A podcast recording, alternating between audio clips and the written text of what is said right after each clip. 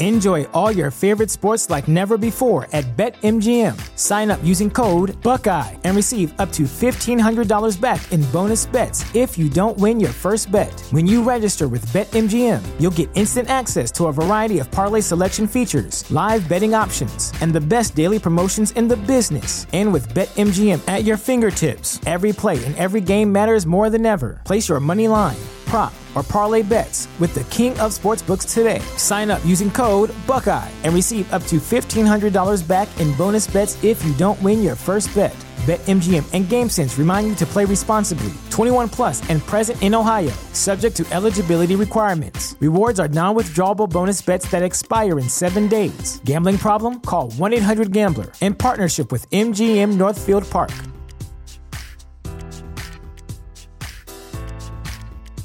Support for this podcast and the following message come from Corient. Corient provides wealth management services centered around you. They focus on exceeding your expectations and simplifying your life. Corient has been helping high achievers just like you enjoy their lives more fully, preserve their wealth, and provide for the people, causes, and communities they care about. As one of the largest integrated fee only registered investment advisors in the U.S., Corient has deeply experienced teams in 23 strategic locations. Corient has extensive knowledge spanning the full spectrum of planning, investing, lending, and money management disciplines. Leverage Corient's exclusive network of experts to craft custom solutions designed to help you reach your financial goals, no matter how complex they may be. Real wealth requires real solutions. For more information, connect with a wealth advisor today at corient.com. That's C O R I E N T.com. Corient.com.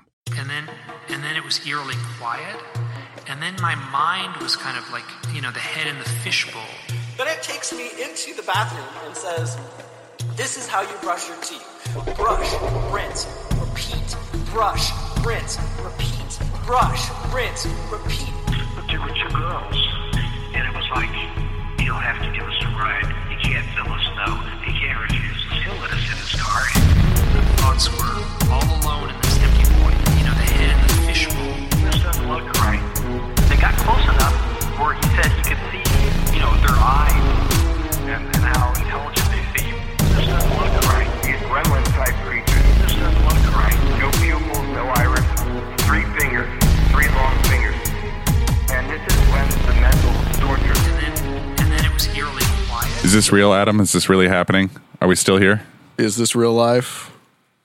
I don't know, man. I'm not really sure anymore. This anymore. is like the fourth apocalypse we've survived, Adam. Yeah. Well, how about that apocalypse? I almost didn't go to work. I didn't mow my lawn because I was like, what's the point? Dang it! I didn't think about that. I did all my chores. What's the point of What's the point of doing mowing your lawn when the apocalypse comes? I, I do want to say now this show is going to be released like a week after the um, the supposed apocalypse was supposed to hit. So you never know. By the time this gets released, maybe it was delayed by a few days. But I do want to say that the guy that actually came up with the whole apocalypse thing, the September 23rd date, on, yeah, yesterday, September 23rd, we're recording this on the 24th, he said that, oh, this is just the beginning of the end times hmm. on September 23rd. It's not the actual end of the world date. It's just the beginning. So he like revised it as soon as as soon as he possibly could when So when some- nothing happened. Some kind of seed was planted yesterday that's going to culminate into the end of Mm-hmm. Right, the world. right, right. Right. Gotcha. Right. That, well, that, that explains it all. yeah. Yeah. So I don't know what that means. I really don't. Well, obviously, the Antichrist was born. That that might be it. On that might be it. That might that could be it. Out of all the millions of people born on the in the world, the You know anyone that had kids on born. Saturday? No, actually, I don't. Uh, it's too what bad. about We could, yourself, no, because we, we could have kept an eye on them. That'd have been fun. Joe? Did you did uh, you, you know anybody that had kids on Saturday? I'm sure. I'm sure someone did. We need to call our friends. Yeah, We should let's let's track this L- look for like a little six six six on the back of the head. horns something. horns, yeah. But any child that was born with horns, we want to know about it On send- Saturday. send us an email. Actually, any, if, if they were born on any day with horns, we want to know about it, but specifically Saturday. Right. Yeah. A child born with horns and a six six six symbol on the back of their head. Um, I mean, that could be Luke's child. He'd think that would be he he would think that would be pretty cool. Dude, it's so brutal, man. Yeah, you, well, you know what? We should just like impersonate Luke from now on. Just like, what do you think, Luke? Oh man, you know, uh, what was the guy talking about again? I don't even know, dude. Taco Bell. Oh, I gotta go. I gotta go get some Taco Bell, man. We have a guest in the studio, and we do have a guest coming on. Two guests Later on. in the studio. You, two guests in the studio? Oh, yes, Yes. we do. We, We do have- have, two guests in the studio. Uh, not to spoil anything, but we have our very first robot in studio today. Yeah, yeah. Arti- Well- artificially intelligent. The human, if you haven't guessed by now, someone we haven't had on in a while, is Mr. Joe. Hello, Devari. everybody. and he's been working on some stuff lately. We had you on a couple. what Was it? Wait a minute, man. It was like a couple of years ago or so. You kind of like revised your technology, and we're just kind of like trying out an interesting experiment tonight. Thanks to Joe. Uh, tell everybody what this is that you're doing. How does this work? Okay. Ever since I've known Adam and I've always been trying to figure out things like artificial intelligence, it all started with um, the Terminator. All right. You got this crazy robot chasing people from Uh-oh. from another time. So so I've always been Joe's inspired by Skynet. yeah. I love that the Terminator is the reason that scares most people away from AI, and it's what brought you to it. Yeah, yeah. Because think about it. If it's your enemy, you got to keep it close. So keep your friends close, enemies closer, right? So I always look at it like maybe there, maybe if if we figure it out before it happens, we can stop it. So sort of weird idea like that, and um, so I back maybe a few years ago before um, Apple had their um, Siri, I I made a way for a program to get all questions and answers from the internet. So it was basically artificially intelligent. It would catalog any questions people typed in in their browser, then it would get um, it would come to us, then we would type in the answers. So eventually it knew, you know, it probably had an average IQ compared to everybody else. So so lately we've been working with go, ghost hunting technology, and if you guys ever heard of something called the Ovilus, um, it has a, a a language dictionary associated with any kind of electromagnetic changes. So if it's sitting in a haunted place and there's a small electromagnetic change, it would it would pick a, a word in the dictionary and show it. So people think that that is just random. There's something something intelligent happening. We were at a few ghost hunts with um, the Ghost Asylum guys, um, Tennessee Wraith Chasers. and- Now, like Haunted Towns is the show that they're doing. yeah, it's called Haunted Towns. But um, we would just sit in a place and just hear this thing go crazy. The ovilus with um, words that really associated with the problems of the haunted place. So it could just be matrixing. We were thinking. So it needs more testing, of course. So I, I said, why not make my own?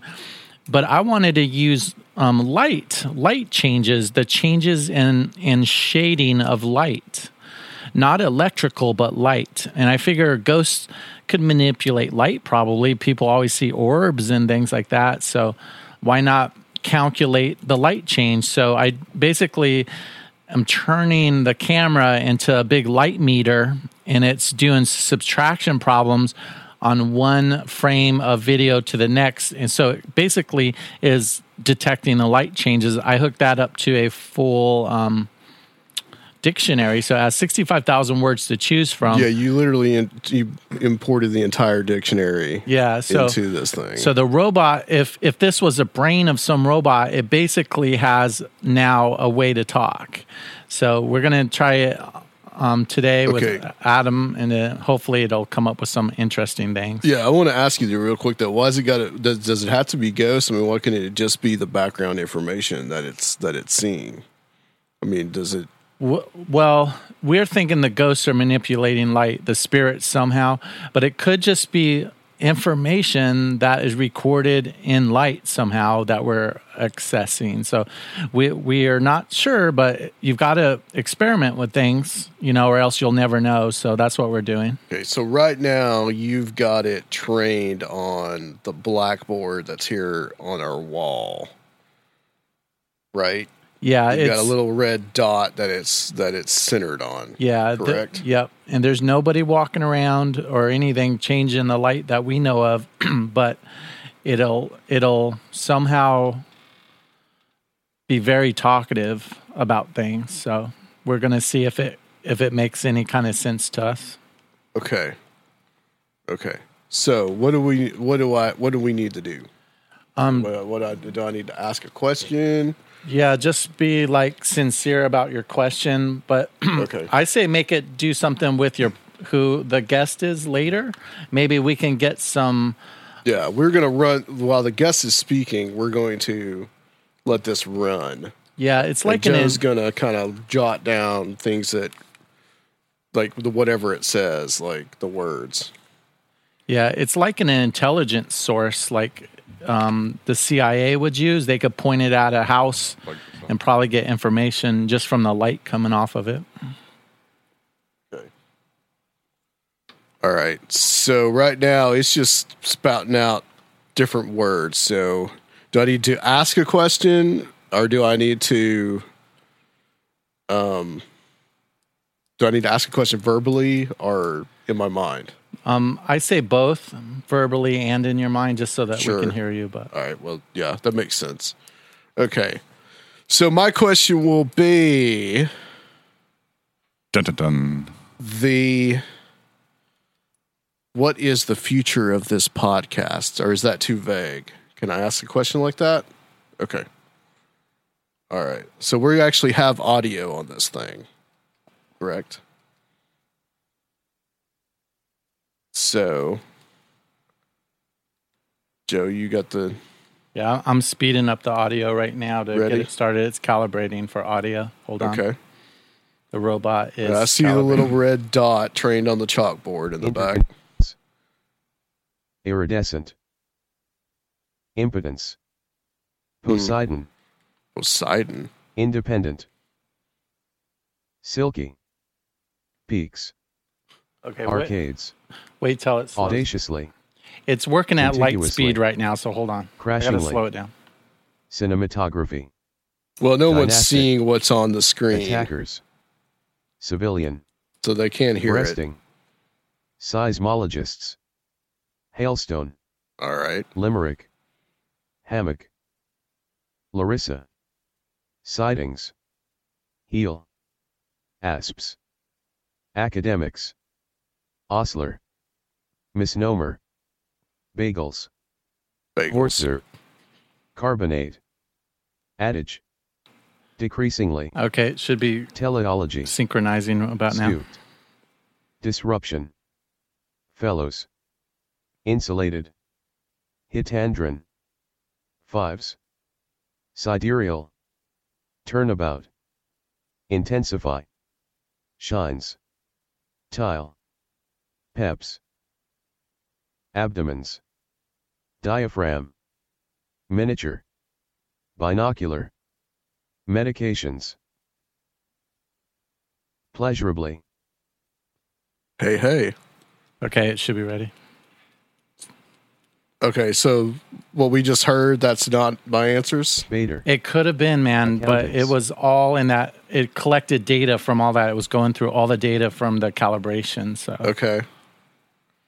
So basically, this thing is looking at the light in the room, the ambient light, and basically using an algorithm to turn it into words. Right. Correct.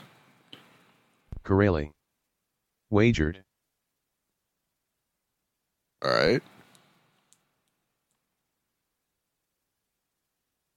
so Marmozets. so Adam wants to know Bursting. h- how the show's going to go in the future. Is it positive or negative?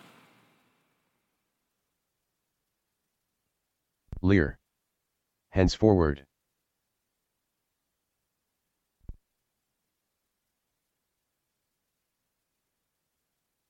Sulfides.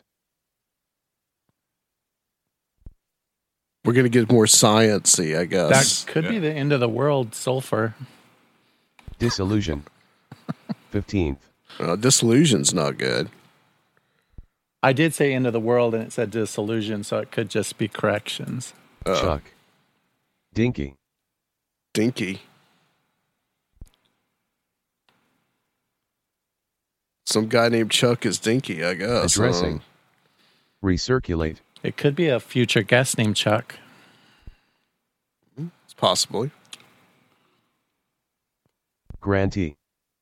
Phosphates. These guys are smoking in here, so I'm thinking the computer notices that. and it's Rosina. coming up with some strange words.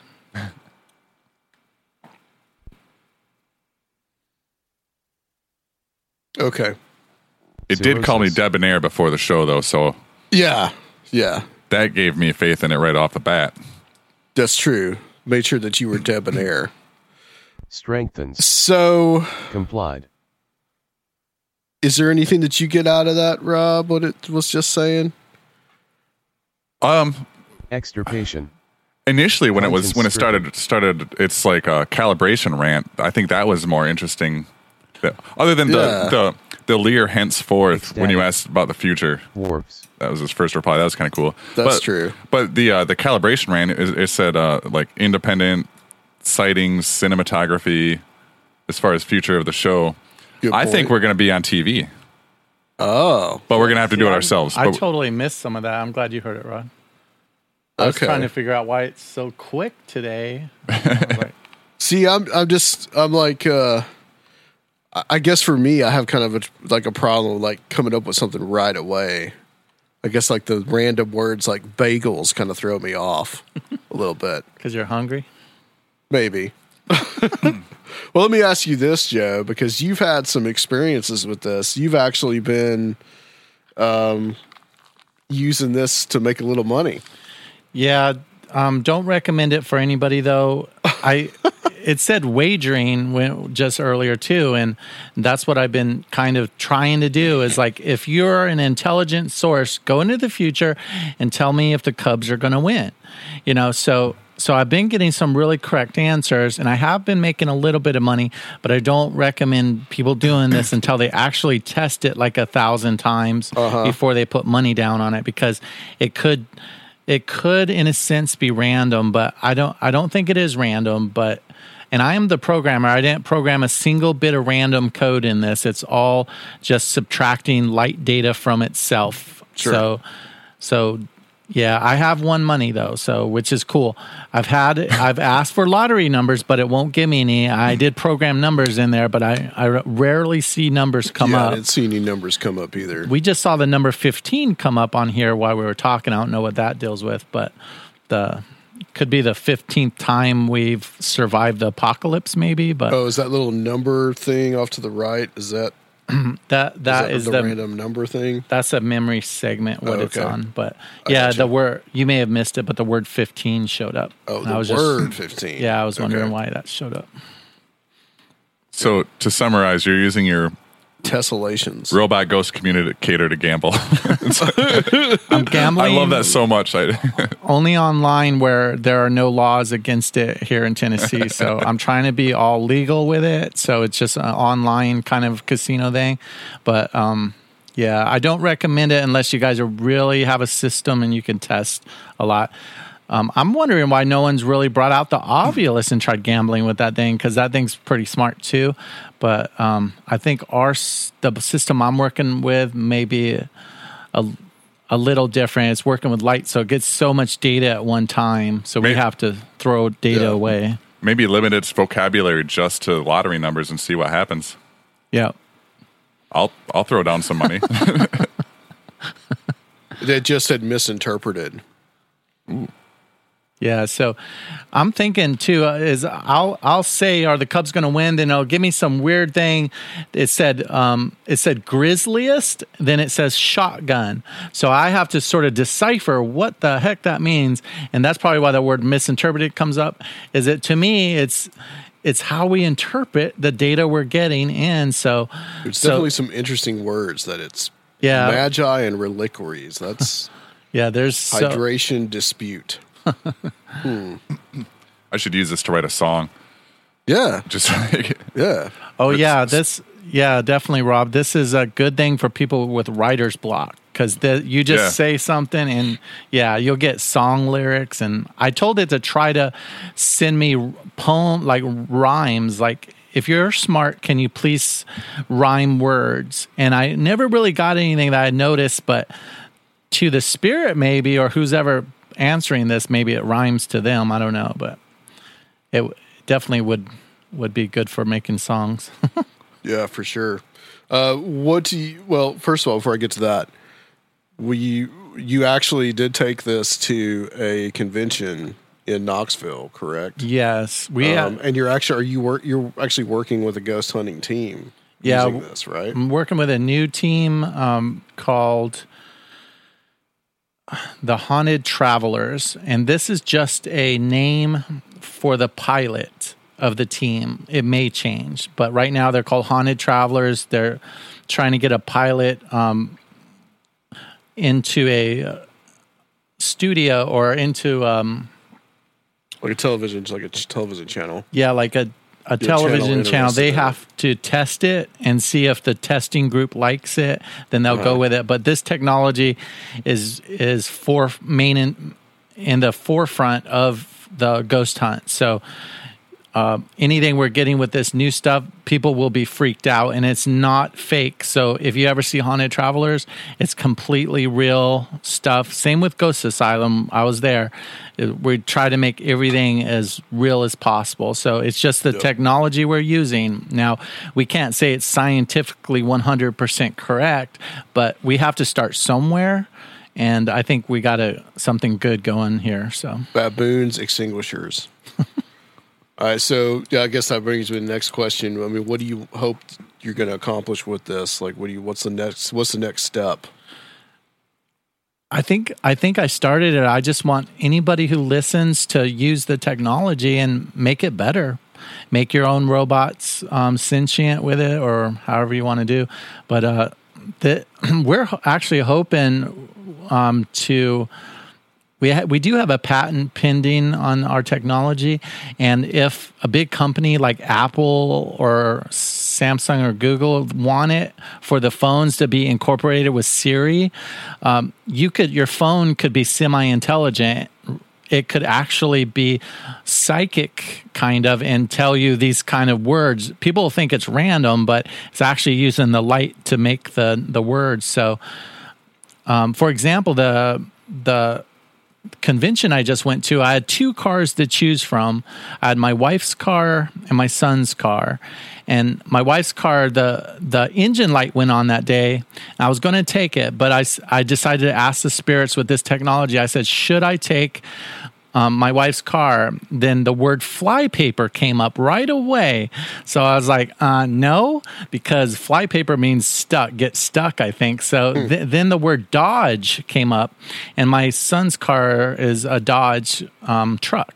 So I definitely took the Dodge, and, and I the trip went fine. I didn't have any problems. So, so I kind of just used it as uh, like a magic eight ball, but a smart one. You know, it it actually gave me a word that said you might not want to take that car. So, It's interesting. Uh, Joe, where can people find you, and where can they uh, like get more information about this technology and how to use it? it's called ghostpro.us. If you type um, it all together, ghost, G H O S T P R O Dot us, not, not dot com, but dot US, and you'll be able to read about it. Excellent, excellent. And now it's saying cephalopods. ooh, That's an interesting one. Okay, well, thank you, Joe, so much. And you're going to stick around with us when we talk to Ren Collier. Yeah, I'm going to be monitoring the robot, Yeah. and if uh, it says something interesting, I'll let Adam know.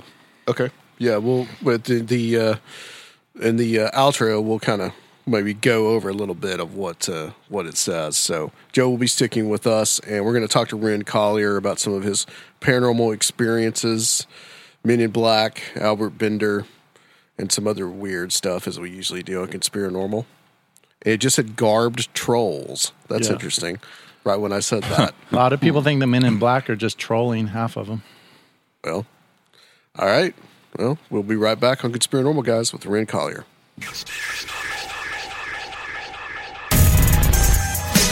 All right,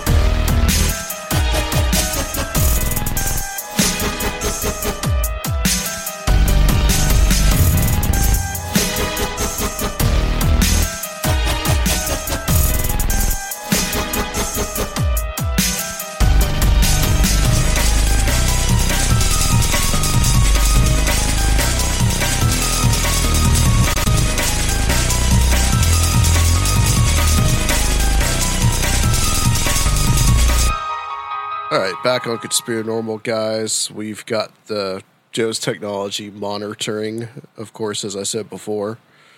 And uh, I guess no Luke tonight. Oh well, miss gonna miss an, gonna miss another hell of a guest, but uh, he always gets on to me when I have a guest on that like he really likes. Like, I think that he would really like, and like, well, why would I talk to that guy? Well, because you didn't show up. but the guest we have on is uh, Ren Collier. And uh, Ren and I have been a part of a few uh, roundtables um, on Where Did the Road Go. So I finally was able to get him away from Seriah just long enough to have him on Conspiranormal. S- Seriah can't have can't can't have you all the time, Ren. Well- so, um, but I wanted to just kind of like, bring you in and introduce yourself, and because you've had some really like interesting experiences in your life, and and how would you describe yourself? Would you describe yourself now as kind of like an occultist? I would think so. I mean, I was kind of an armchair occultist for a long time. I've sort of in the last maybe six months sort of tried to shift from just reading books and reading about this stuff to actually participating. Mhm. Because from listening to to various podcasts and stuff, I keep hearing people say things like, "We we need people trying to contact entities. We need people to participate in this." And uh, it's like like Jacques Vallée said. And so finally, I was like, you know what? I'm going to do it. I'm going to try to participate and, and try to explore and figure out for myself what's going on rather than just reading about it. Right. What kind of got your your interest in it? How did you how did that come about? This interest in in occultism.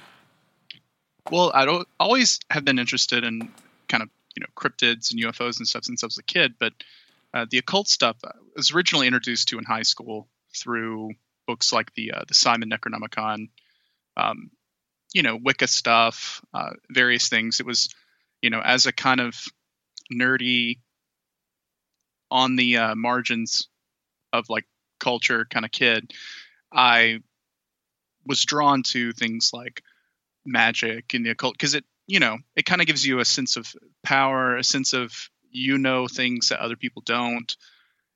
But i never really did a whole lot with it. Um, one of the first kind of magic books i owned was uh, uh, modern magic by i think it's like uh, david michael kraig i think that's his name. It's been a while since i had it but it was a sort of a kabbalah golden dawn kind of primer. And I was interested in it, but I never really went too far with it beyond just like doing things like the lesser banishing ritual, the pentagrams, and different things like that. Um, years later, I kind of got back into it through um, Peter Carroll's work. I read Liber Null and Psychonaut. I got really into like the idea of chaos magic, and and I guess in the past couple of years, I've sort of synthesized some of the ideas of chaos magic with more traditional grimoire magic and systems because in a lot of ways those old systems i don't think things like chaos magic completely eliminate them or make them invalid or anything um, sure. Chaos magic being kind of a more modern form. yeah, Yeah. a lot of people i think misunderstand what carroll and other people were doing with chaos magic it was the idea that that you could take the scientific method and apply it to magic in that you could actually do magic for results and and write down your results and figure out what worked and what didn't work find out what was extraneous basically like an idea that you could trim the fat off of old magical systems and have something that was practical, uh, which I totally respect, and I think that's that's a worthy endeavor. I think where people started to go maybe a little off the rails was the idea that you it was all just theater. It's all just in your head that you can just make up your own gods and summon your own gods and that kind of thing. I don't think that's entirely true. Um, if you look at the grimoires it's sort of like phone books for spirits. You know it tells you the spirit's name its address its phone number what it's good at you know what its personality's like um, and then how to call them up. The way the whole chaos magic idea that some people have that you know you can just create your own spirits and they're just as valid. Well you know if you dial a number in the phone book you just dial a random number you're going to get somebody probably. It's right. just not going to be the person you're trying to reach you know and maybe it's a person that can help you out but you know i sort of went back to being like maybe i should start with the old grimoires and and try to because people spent their whole lives working on those books. You know people put a lot of energy and and, and mental uh, exertion into writing those books and doing experiments. So why just throw the baby out with the bathwater? You know, like let's work off of them. Let's stand on the shoulders of giants and then blaze a new path forward. Well, let me ask you this about doing these kind of like the conjurations and these, I guess, these exercises, um, mm-hmm. these rituals. Um, I've heard you before talking on other podcasts about mostly, you know, where did the road go? Mm-hmm. Uh, about conjuring spirits or conjuring mm-hmm. um, entities. Now, when you do this, are you do you feel like you're actually conjuring a tangible intelligence, or is it more of a symbolic uh, type of event? So, I've had one kind of like major successful conjuring, and it was by accident but it did feel like there was a presence in the room with me, like something that was not me. It wasn't just all in my head. Like I could, it was a tangible presence that I could feel, and I could feel it like moving through me and moving around the room. Mm-hmm. So it, I could see it, but it's sort of like one of those things where when when magicians talk about like conjuring something to physical manifestation, they don't necessarily mean like that you see you know a demon. Um, I've heard Grant Morrison talk about how you can see like a shimmering in the air where it's supposed to be. I haven't seen that yet, so I'm not going to say that that's what happens. Maybe I'll get there one day, but I can say that it. You know, you can feel if like somebody's standing behind you, like you just kind of know that there's somebody behind you. Yeah, like that feeling of being watched, basically. Yeah, it's a lot like that. Like you can feel that something's there and something's watching you. I imagine it's. I've never been ghost hunting, but I've heard that there's like kind of a similar experience when people, you know, you kind of like feel a presence in the room with you. Uh huh.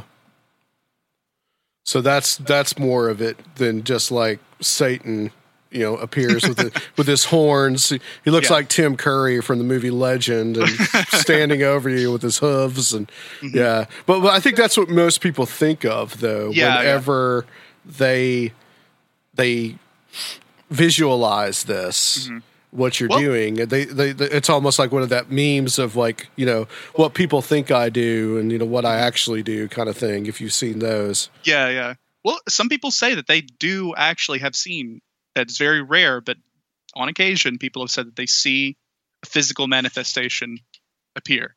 Yeah. Like they actually see it, uh, whether or not they see it uh, in a in a mirror, like if they're using a scrying mirror or a crystal ball or something, they see it within there like an image, mm-hmm. or they'll see it appear in sort of the smoke from the incense or something. That's something that people do say happen. I, I can't personally vouch for that because I've never had that happen. Um, I've just finished building my own kind of like table of practice though that, that includes an obsidian mirror, like an obsidian crystal ball. So we'll see what happens when I start doing stuff with that now that I've got the tools. But you know, I'll, I'll keep you posted. so you've never seen anything like that in like the scrying mirror? No, no, I haven't. Okay. Yeah. Now, are there levels in this thing? You know, I know Aaron yeah, from Charm the Water. You know, he talks a lot about the uh, the spheres and mm-hmm. all that. Now, now, are you doing that kind of that kind of magical uh-huh. practice, or is what you're doing a little bit different than than his? I am. Uh, well, this thing I'm doing tomorrow is actually, um, let's say tomorrow, as in Monday on the 25th. Um, it is something that's taken from uh, the practice that Aaron does, the Rufus Opus Seven Spheres stuff. Okay. Um, and it's initiation to the sphere of the moon. Uh, I'm doing it with him and a couple other people, and it's a little adapted from Rufus Opus's uh, method. Um, I'm not necessarily going to be calling on an archangel because I'm just like I don't really like the idea of angels that much. So I'm going to contact mm. what I want to contact, and we'll see if it, it appears and see what happens. Um, maybe nothing will happen. Maybe something will happen. I mean, I, I like to mention like the Grant Morrison Disinfo conf- conference uh, talk that he gave, where he said that you know when he was a teenager he thought that the occult was all garbage, that you know Aleister Crowley and other people said that if you draw a magic circle and say these words and do these things, then a demon will appear, and he thought they were full of crap. So he decided to do it just so he could prove to everyone that it's full of crap. And then he did it, and then a demon appeared, and then he had to rethink his entire worldview. Mm. So, I mean, I, I do want to say that when you do these things and you do them right, sometimes stuff does show up, and you know how it shows up may be different. I know a lot of people talk about like the temperature in the room will drop or the light will change. Uh, again, there's all these parallels to sort of like what people experience during ghost ghost hunting. Right. So, um, I mean, I, I, do think it's something external. A lot of people tend to think of these entities as sort of being aspects of your consciousness or, you know, it all being in your head and it just sort of the ritual being theater. I don't necessarily think that's true. I mean, it doesn't fit with my experience. It doesn't fit with experiences I've researched.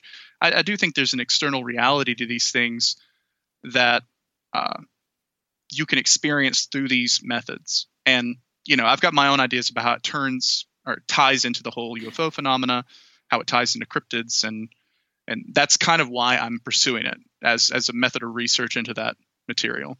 Yeah, that was going to be my next question because not mm-hmm. only mm-hmm. are you into the occult, but you're also really into uh, the Forteana mm-hmm. aspect mm-hmm. of these these things and these ideas. Mm-hmm. So let's talk a little bit about that. What what uh, what's the link there? You think between these Fortean things that happen and uh, the, the occult practices that you're doing? So, you know, I have a basic feeling that there is sort of, for lack of a better term, a spirit world, right? Like there is something that overlays or maybe coexists with our reality that occasionally leaks over and that is sort of the source of you know things like ghosts maybe some cryptids uh, different experiences. And i think that occultists have always known that you can contact these beings and you can speak to them um, through different methods you know like conjuration scrying different things. And i feel like when when people who study UFOs look at it as a extraterrestrial phenomena, they're right in a certain way. Not that they're from other planets, but that they're from basically another world or another reality that sure. exists parallel to ours. And that wall between this world and that world isn't as thick as people I think would like to imagine. And the things over there, for whatever reason, are listening and waiting for us to say hi. And sometimes they say hi without us initiating it, which, you know, people who have had abduction experiences and seen UFOs would attest to.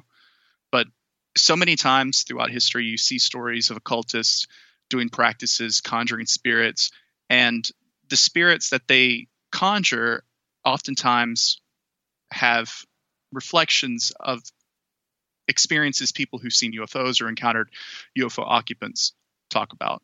Um, there's a wonderful example in Passport to Magonia where um, this guy does this conjuration to summon the sylphs and our spirits of the air, and these four guys show up, and um, they're very much like sort of the Space Brothers that people like people like George Adamski would talk to. They're sort of like blonde haired, tall, well built guys. Yeah, the Venusians they, or the Nordics. Yeah, yeah, yeah, exactly. And they start talking about all this stuff about science and and they they say some things to him that are very sort of quantum mechanically like they talk about how the universe is constantly created and destroyed every moment and that like people's consciousness basically constructs the universe and, and keeps it together.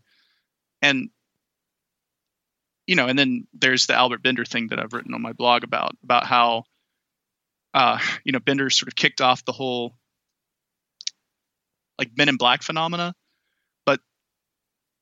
in a way that not a lot of people realize the the real story about, and not a lot of people realize how like into the occult Bender was, and how right he, he essentially called these things into being. He he like beckoned them. Yeah, let's go into detail on that because you know we talked about this a long time ago with Nick Redfern, but mm-hmm. we didn't really go into a lot of detail. This was, I think, his book about uh, Close Encounters of the Fatal Kind. Mm-hmm. And one of the things he talked about was Albert Bender. But I also wanted to add, too, you know, Crowley's Lam is exactly. generally cited as being almost like a proto gray if you mm-hmm. look at it, or, you know, it, it, has small eyes. But if you look mm-hmm. at some of like the, the shading in the in the drawing mm-hmm. that he did, it's got really the big gray eyes if you look at it. Um, I think there's definitely like a, a progression mm-hmm. of, uh, you know, that's what like you could essentially say that Betty and Barney Hill saw in mm-hmm. the 60s, right? These like kind of smaller eyed aliens. And then, you know, eventually we get to the grays later on in the 80s.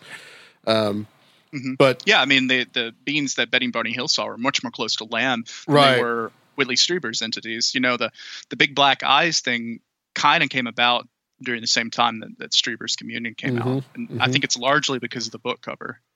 Yeah, exactly. Like all of a sudden, this book comes out, that in Intruders, right, and mm-hmm. everybody starts seeing these uh, these aliens with uh, big eyes and mm-hmm. really round heads. You know, mm-hmm. it's interesting how that happens, but I think it's just the it's the phenomenon manifesting itself. Um, we've talked a lot about the black eyed kids and Slender yep. Man as well, but let's talk about let's talk about uh, Albert Bender because this is, I think, really fascinating stuff. So one of the cool things about Bender that not a lot of people realize is that he was most certainly an occultist. Um, I don't know how much practice he did or how serious he was about it, but he was a dabbler for sure. Um, he sort of was kind of a weird guy. He was very sort of macabre. He liked to tell, you know, macabre jokes. He lived in his parents' attic and he had a room full of like skeletons and, you know, rubber bats and he sort of he really liked Halloween. He was very he was like that kind of we've all known that kind of guy. and he would have been like a huge fan of like Hot Topic. So Bender was also sort of the founder of one of the very first like UFO kind of groups or newsletters. Now he was in that group along with people like Gray Barker and some others, and you know they would send out newsletters and and he had this idea at one point that they should try to telepathically contact the space people and ask them, you know, to to land on the White House lawn, as it were. And he wrote out this whole script and kind of like gave it to his newsletter people, and a lot of them, I think, thought he was probably crazy. Like I, I don't know if anybody actually participated in it except for Bender, but Bender did. Uh, he definitely participated in it. Um, he kind of like meditated at night and then he read the script and if you read over the script it's very very similar to like a goetic summoning ritual. The wording is very similar, and it makes me think that maybe he, I don't know if he consciously got the wording from another ritual or if it was just maybe, you know, he was just so familiar with the material and so into it that he sort of accidentally wrote it to be similar. Mm-hmm. But I'm the kind of person who believes that that language matters, you know, like the way you phrase things matters, and especially in the occult, like the uh, you know the medium through which a lot of these things work is language and how language can affect your consciousness so he does this essentially ritual where he you know says all these things like you know to, to appear before us and you know kind of usher in mankind into a new reality and that kind of thing and then he goes when is this happening by the way ren what what year is this uh, let me get the year i think it's this is like in the 50s if i'm not okay. mistaken okay let me check my blog real quick and I can tell you. Yeah, I think I've got it pulled up actually. Uh, 53. Yeah, 1953. Yep. So he so you know this is this is deep into sort of flying saucer pop culture. You know, this is 10 years after Kenneth Arnold. So he does this telepathic ritual, right? He goes to bed and then he has like sleep paralysis and ends up having this out of body experience. Mm-hmm where he is presented with these three men, these three dark figures, and they basically tell him like, you know, we're from another world, and that you know you have to stop doing this stuff, and that you know they they scare the crap out of him. So he um he gets terrified. He goes back into his body. He doesn't know what to think. Um, he tries to tell other people about this experience, and kind of no one believes him. Um, and then a year later, he kind of comes back to his room, and he ends up like smelling sulfur in the room, and he sees Mhm. the same entities again, right? And these entities like are very similar to what people talk about when they talk about like shadow people or the Hat Man, and they again kind of tell him that they're from another place, that they would reveal hidden knowledge to him, but that no one would believe him. Um, they actually gave him like a little metal coin and a word of power that he could use to call them. Interesting. It's very similar to sort of like fairy lore. They'll give it like a talisman or something. and he, you know, they said that he could use a radio to like contact them. Um, so he does this contact again. Like he, he goes to a radio, he uses the word of power and and like speaks to these entities, and he ends up having an out of body experience where he's drawn into like a spaceship, and like he has all of these adventures where you know he kind of like has these out of body experiences where he ends up in a spaceship and he talks to these entities he ends up like being set before sort of their king and they tell him all kinds of weird stuff it's it's very This part Sure. I have not heard. yeah he has a lot of these sort of jaunts out into outer space as it were. Uh-huh. uh, it's very very much more similar to stories of people going to like the land of the fairies you know? It's like it's it, this stuff follows like i know this is like a josh cutchin thing. It follows the fairy lore much more closely than it follows ufological lore. Um, it Right. presents himself and he assumes that he's going on a spaceship. But you know we we kind of can look at this from 30000 feet and see this is a lot more similar to to fairy lore than it is to anything else um, some of the interesting things that, and I mentioned this in my blog that he was told, um, was that one of the beings told him that at the center of the galaxy, uh, this is where they were from, and it was called the Great Central Stillness, and that it, it was like so powerful there that if you approached it even by light years, you'd be immediately destroyed. Um, and one reason this is really surprising is that he was given this information in 1953. Okay. So this predates the actual location of the Galactic Center by over a year. Uh, Joseph Pawsey didn't discover the true Galactic Center until 1954 when they were able to see that there was a strong sort of radio emissions coming from Sagittarius. Um, it was actually a little bit off from where scientists had thought the Galactic Center was in, in, to begin with. So again, this is a year before the actual detection of the Galactic Center.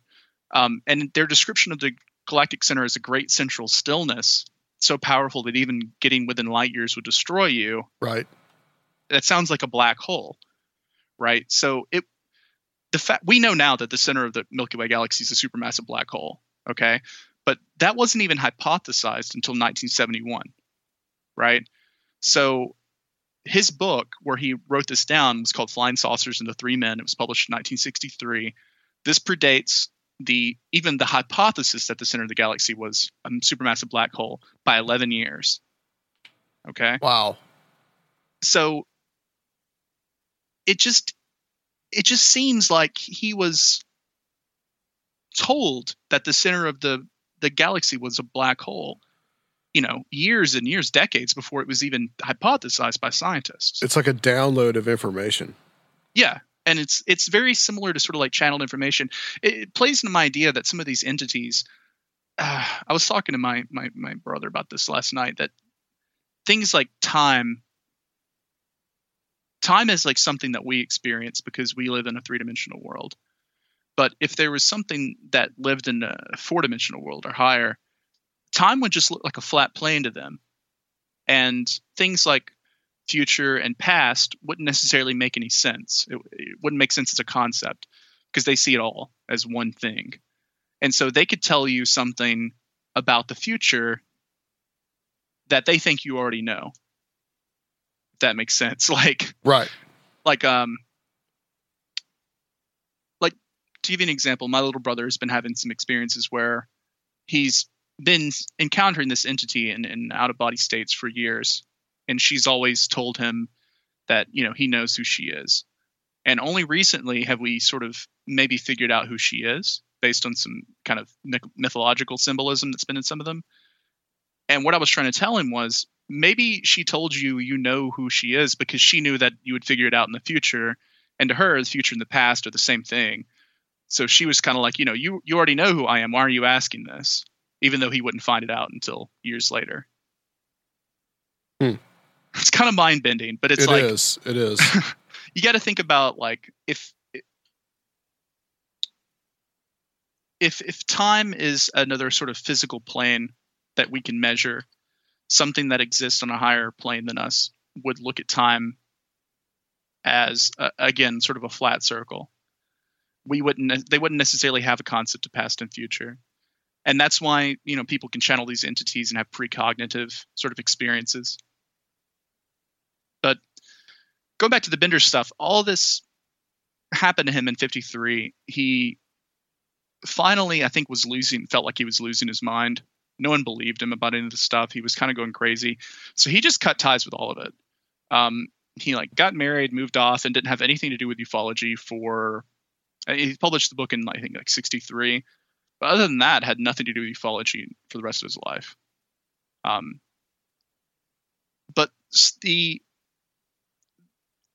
the idea of the men in black was sort of started because of that because of his his experiences because he told his experiences to Gray Barker. And then Gray Barker wrote a book called They Knew Too Much About Flying Saucers. And that included the Bender stuff but it was changed to make it I guess more normal. Like the way Barker wrote it it made it sound like Bender was visited by actual like government agents you know guys in cars and that he Barker Right. actually sort of created the, the the current mythology of the Men in Black.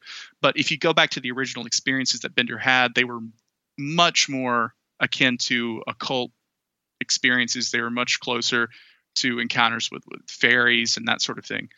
Um, it's also really similar to you know a lot of the early contactee experiences um, would generally happen in an out of body state. You know, like Yes. people would people would telepathically travel to the spaceship and then they would be flown around Venus or whatever. Uh, even I mentioned on uh, Binnall of America recently that uh, a lot of people don't know that Sun Ra, the musician, was one of the first contactee experiences in ufology.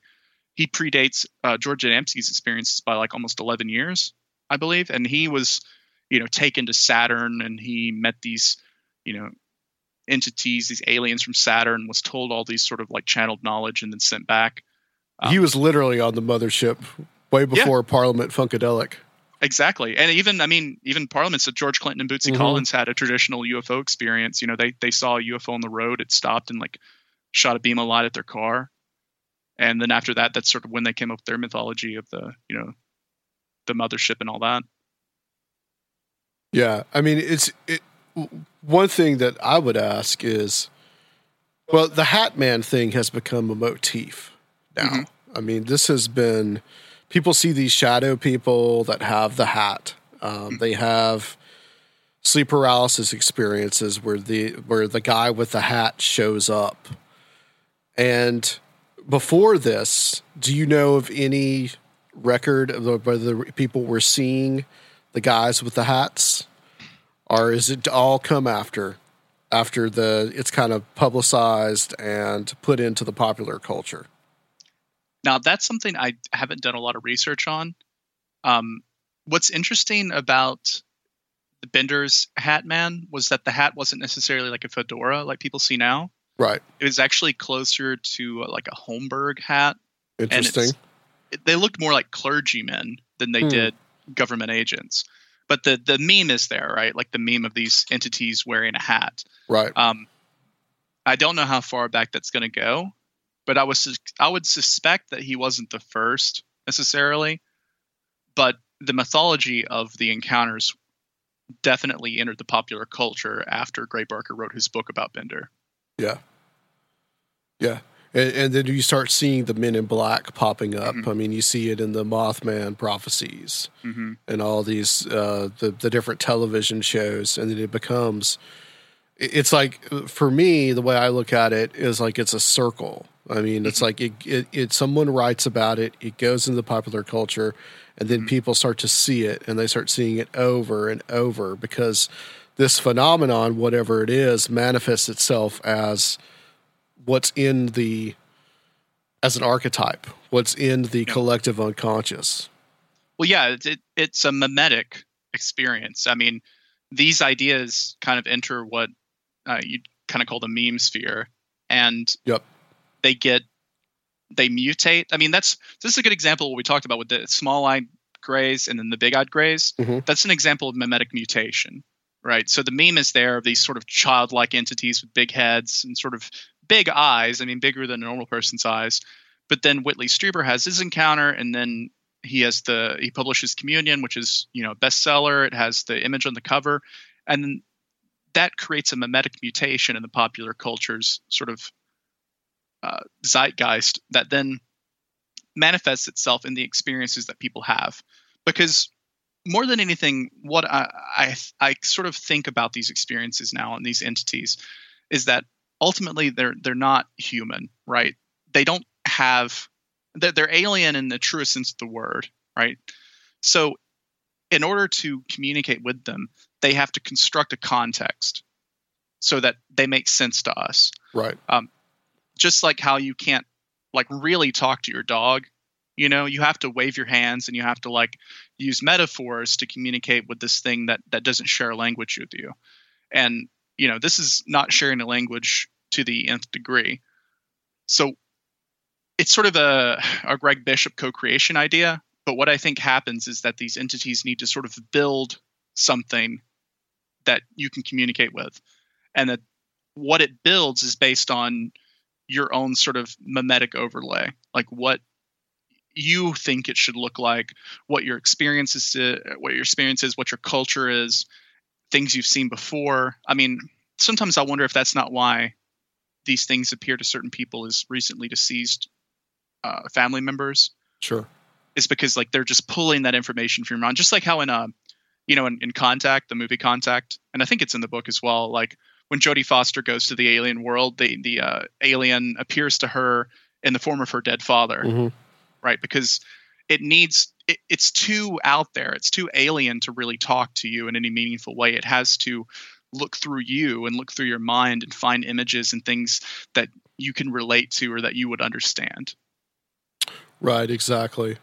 I mean, like we've talked about the Slender Man phenomenon, Mhm. which which absolutely fascinates me because, I mean, this is something that we know is a that we know is a made up meme in two thousand nine, Mhm. but Yeah, I mean, I'm- people are I seeing there. it now.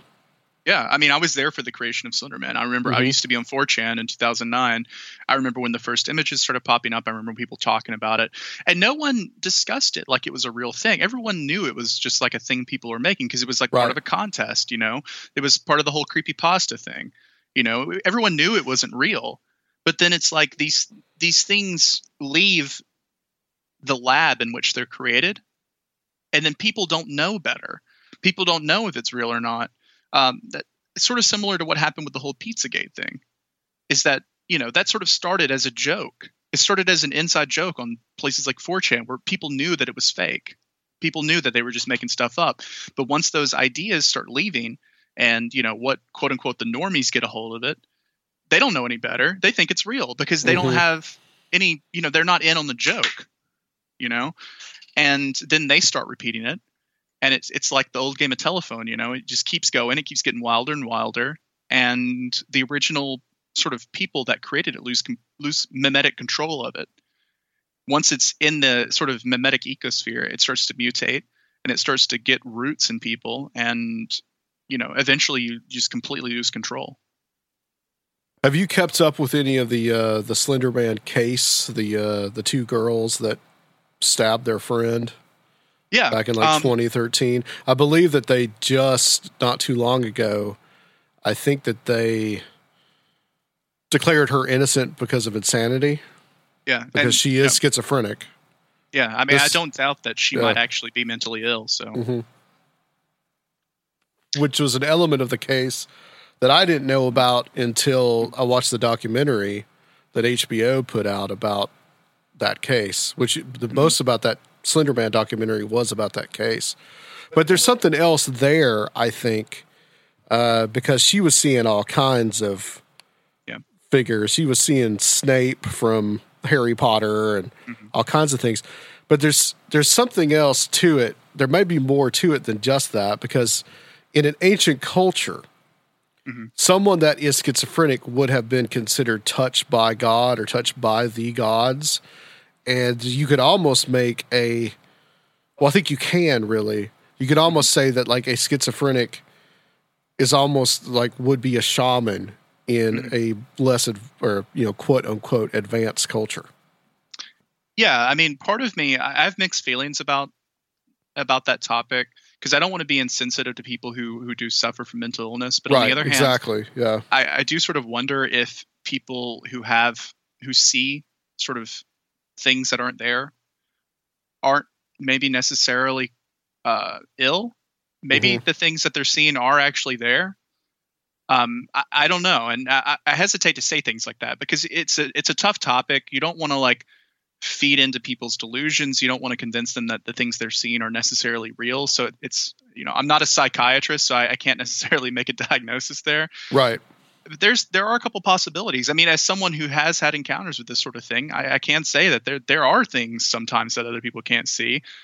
So who knows? And you know, in some aspect, th- there's a couple possibilities there. I mean, maybe she was maybe she was being manipulated or talked to by some sort of entity that was using the sort of image of the Slender Man to manipulate her, or maybe she was just mentally ill and she was deluding herself and convincing her friend of their delu- of her delusion. Right. You know, Yeah, that's So- that's for sure. I mean, definitely the other girl was just kind of following this girl's lead. The the girl that was that is considered schizophrenic was the one that actually did the stabbing.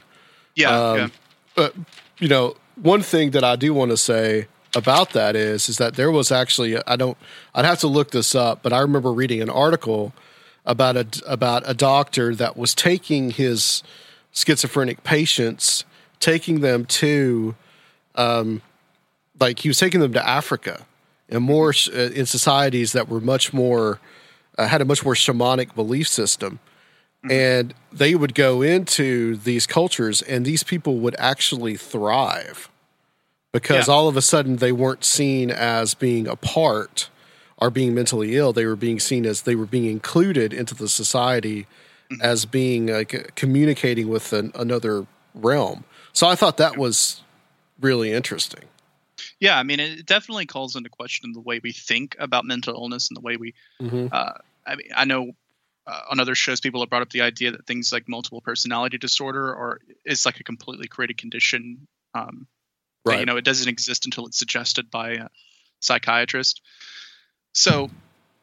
uh, It definitely, yeah, it calls into question the way we think about mental illness and the way we we engage with people who are mentally ill, uh, and it also I don't know. It, it, it, I think those cultures are maybe more sensitive to the needs of people who are like that. Um, you know, our society, the way like kind of Western society structured, like we don't have a space for those people. You know, those people are excluded um, because their experiences don't necessarily let them fit in with modern life. there's well, I was just trying to think of where I was going to go with this. So yeah, the the idea though too that you know schizophrenia could be you could almost make a case that it's another altered form of consciousness. Yeah. So in you know the the communications with these entities seem to take place in an altered form of consciousness, whether that be sleep paralysis, which is our dreams, which are probably the more, more common ones, psychedelics, meditation, these type of um, means that people Yeah. have used in the past to communicate with these with these Yeah, I mean, beings. even the uh, the uh, conjuration thing I was talking about earlier in the occult space, I mean, you get yourself into a trance state to communicate. Right. So yeah, I mean, and the altered state that you put yourself in. I mean, maybe these people who are schizophrenic and seeing entities and stuff, maybe they're just permanently in an altered state of consciousness. Yep. You know, and it's something that they can't control, uh, which is not necessarily a good thing because you know No. you want to be able to come down. You don't want to be always in that space. You know, it's not where I don't think it's like a space that we're always meant to be in. Yeah, they're they're almost in a permanent state, Mhm. um, which they can use, you know, medication or stuff to get them out of that state. Mhm. Um, which you know, for example, the girl's father in that documentary is schizophrenic, Mhm. and you know, but he knows that what he's seeing what he is an hallucination. Mhm. You know, so the I don't know. It's interesting to think about. Um, a- again, not denigrating someone that is that has these problems because I do believe that there is an actual physical, physically something wrong with their brain. But does that necessarily mean that what they're seeing isn't real? Yeah, Which exactly. there's a there's a fine line I think that you have to, um, you know, uh, drive to or like you know get through in that Well, respect. you know maybe that's why those people are better integrated into those cultures is Mm-hmm. those cultures believe in spirits they believe in things that aren't there that, that are there that we can't see so perhaps it's easier for those people to be there because they're told well you're not crazy. Those things are there. You're just you know like you're supposed to see them you know? Maybe the maybe the idea that they're kind of being told that no you're you're not ill. This is just you know you're just you have a gift or whatever maybe that changes the way people experience their own mental illness. Mhm. um, but again you run the danger there of feeding into people's delusions uh, if they are just mentally ill and they, Right. this stuff really isn't there i mean then you're just reinforcing that illness on them you know so it's, Right. it's i don't know it's very touchy it's like how, how do you handle that you know Yeah, definitely a doctor would not accept that. I mean, for no sure. no yeah for Um, sure and and i mean maybe they're right for not accepting it too you know maybe maybe it's Mhm. more dangerous to i guess feed into someone's illness than it is to uh, try to have them accept it Exactly.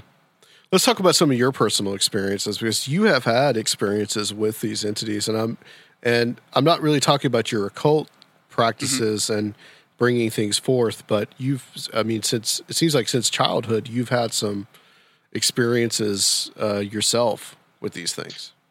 well yeah so um i've always had sleep paralysis since i was a kid uh, i think it's something that runs in my family from my dad's side uh, he when I was young, would make cryptic remarks about the first time I ever had uh, sleep paralysis. I, I went to him and asked, told him about it. I was pretty young, and he'd said that yeah, when he was a kid, sometimes he would you know wake up and he couldn't breathe, and it felt like something was sitting on his chest, or but he, he wouldn't really talk much about it, so I didn't have much to go on. And of course, when I was a kid, I was watching things like the X Files and Sightings and Unsolved Mysteries, so you know I was convinced for a while that I was being abducted by aliens, and you know, I, I know now that that's probably not what was going on, but you know, I had a couple of occasions where I would wake up and I would be paralyzed and I would see the door to my room open and sort of a little shadowy thing walk up and stand next to my bed. And it would, you know, scare me really badly. I would come out of the experience. Like I remember that that particular experience, I looked at the clock uh, when it started happening and saw it was one time. And when I snapped out of the experience, it was like an hour later.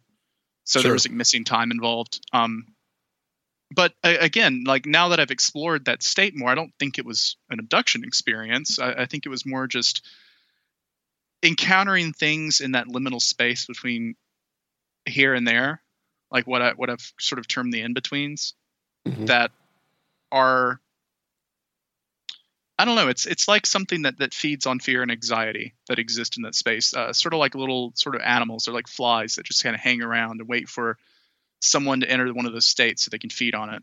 Um, I know when I've had other out of body experiences since then, um, I've encountered similar things, and I just kind of shoo them away because like I know what they are and they don't scare me anymore. And so I always had these experiences when I was a kid. It wasn't until I was a teenager that I started actually trying to.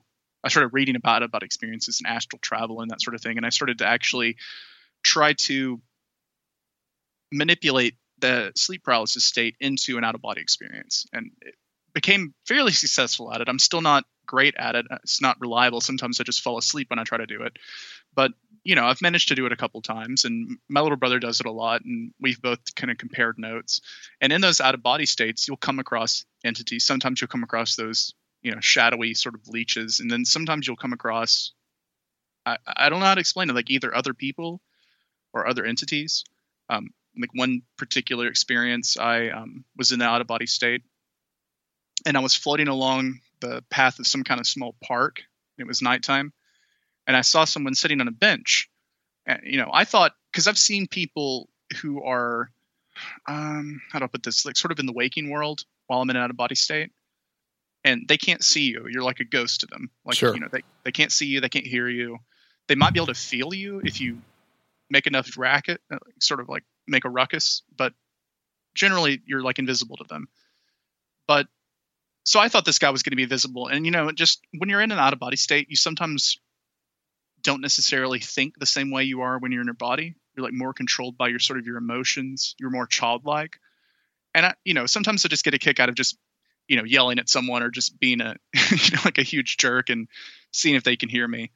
um, so I thought I was just gonna like mess with this guy, you know.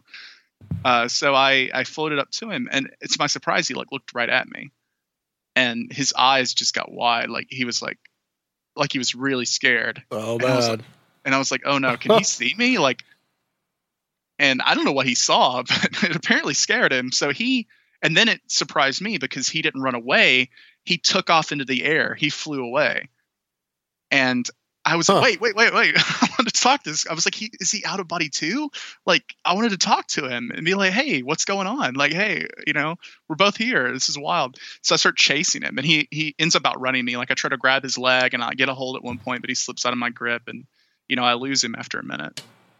And you know, so there there are other there are other people who are dreaming. Um, I mean, Robert Monroe talked a lot about how he would encounter people who had he thought had recently died like they were sort of confused they didn't know what was going on and they would sort of try to like pick up the telephone and you know their hand would go through it and they wouldn't know what was going on or they would try to talk to people on the street who would walk right past them um Let me bring Joe in here. Joe, you get your to your mic because he's he's had a lot of these same experiences. okay And, and Joe, like I think that Ren has said, has it been kind of similar to what you've experienced? Yeah, you're on the right track. Just keep messing around and experimenting.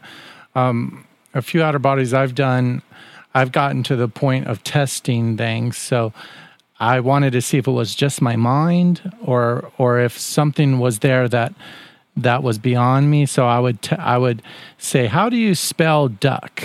You know, D- I know how to spell it, D U C K. If it was my mind, everybody would always give me the same answer. All right, but some of these spirits didn't know how how to spell a simple word. So I'm like, well, that's impossible because if it's my mind, I would know how to do that. You know, so so I would do these kind of experiments, and then then I found out that um, I would listen to other people's experiences and get ideas. So one of them was to to say when you're outer body, say, "Show me the truth. How do you really look?" And then your mind's going to blow if you haven't tried that yet. But that's mm. I just give you that idea as something else to try. But the there's some some beyond. Th- I think this is where we all are before we get born, you know, into mm-hmm. these bodies. But I I definitely think you're on the right track. Just keep keep doing what you're doing. yeah it's tough because it's tough to get the i've never been that good at getting the technique down to actually do the exit um i've tried experimenting in different methods and uh, even using certain like uh, nootropics like i was experimenting with uh, galantamine which is a uh, alzheimer's drug Uh-huh. um, and it works. It puts you in a sleep paralysis state, but it also Ooh. is so mentally disorienting that I, it's hard to hard to transition. Like the last time I, I I tried a dose of galantamine and then had an out of body experience, it worked, but it was I guess a trippier experience than I've ever had before. Like I, I felt myself fall backwards and I was falling through sort of a, a tunnel of multicolored lights and Uh-huh. what looked like looked like pipes all around me.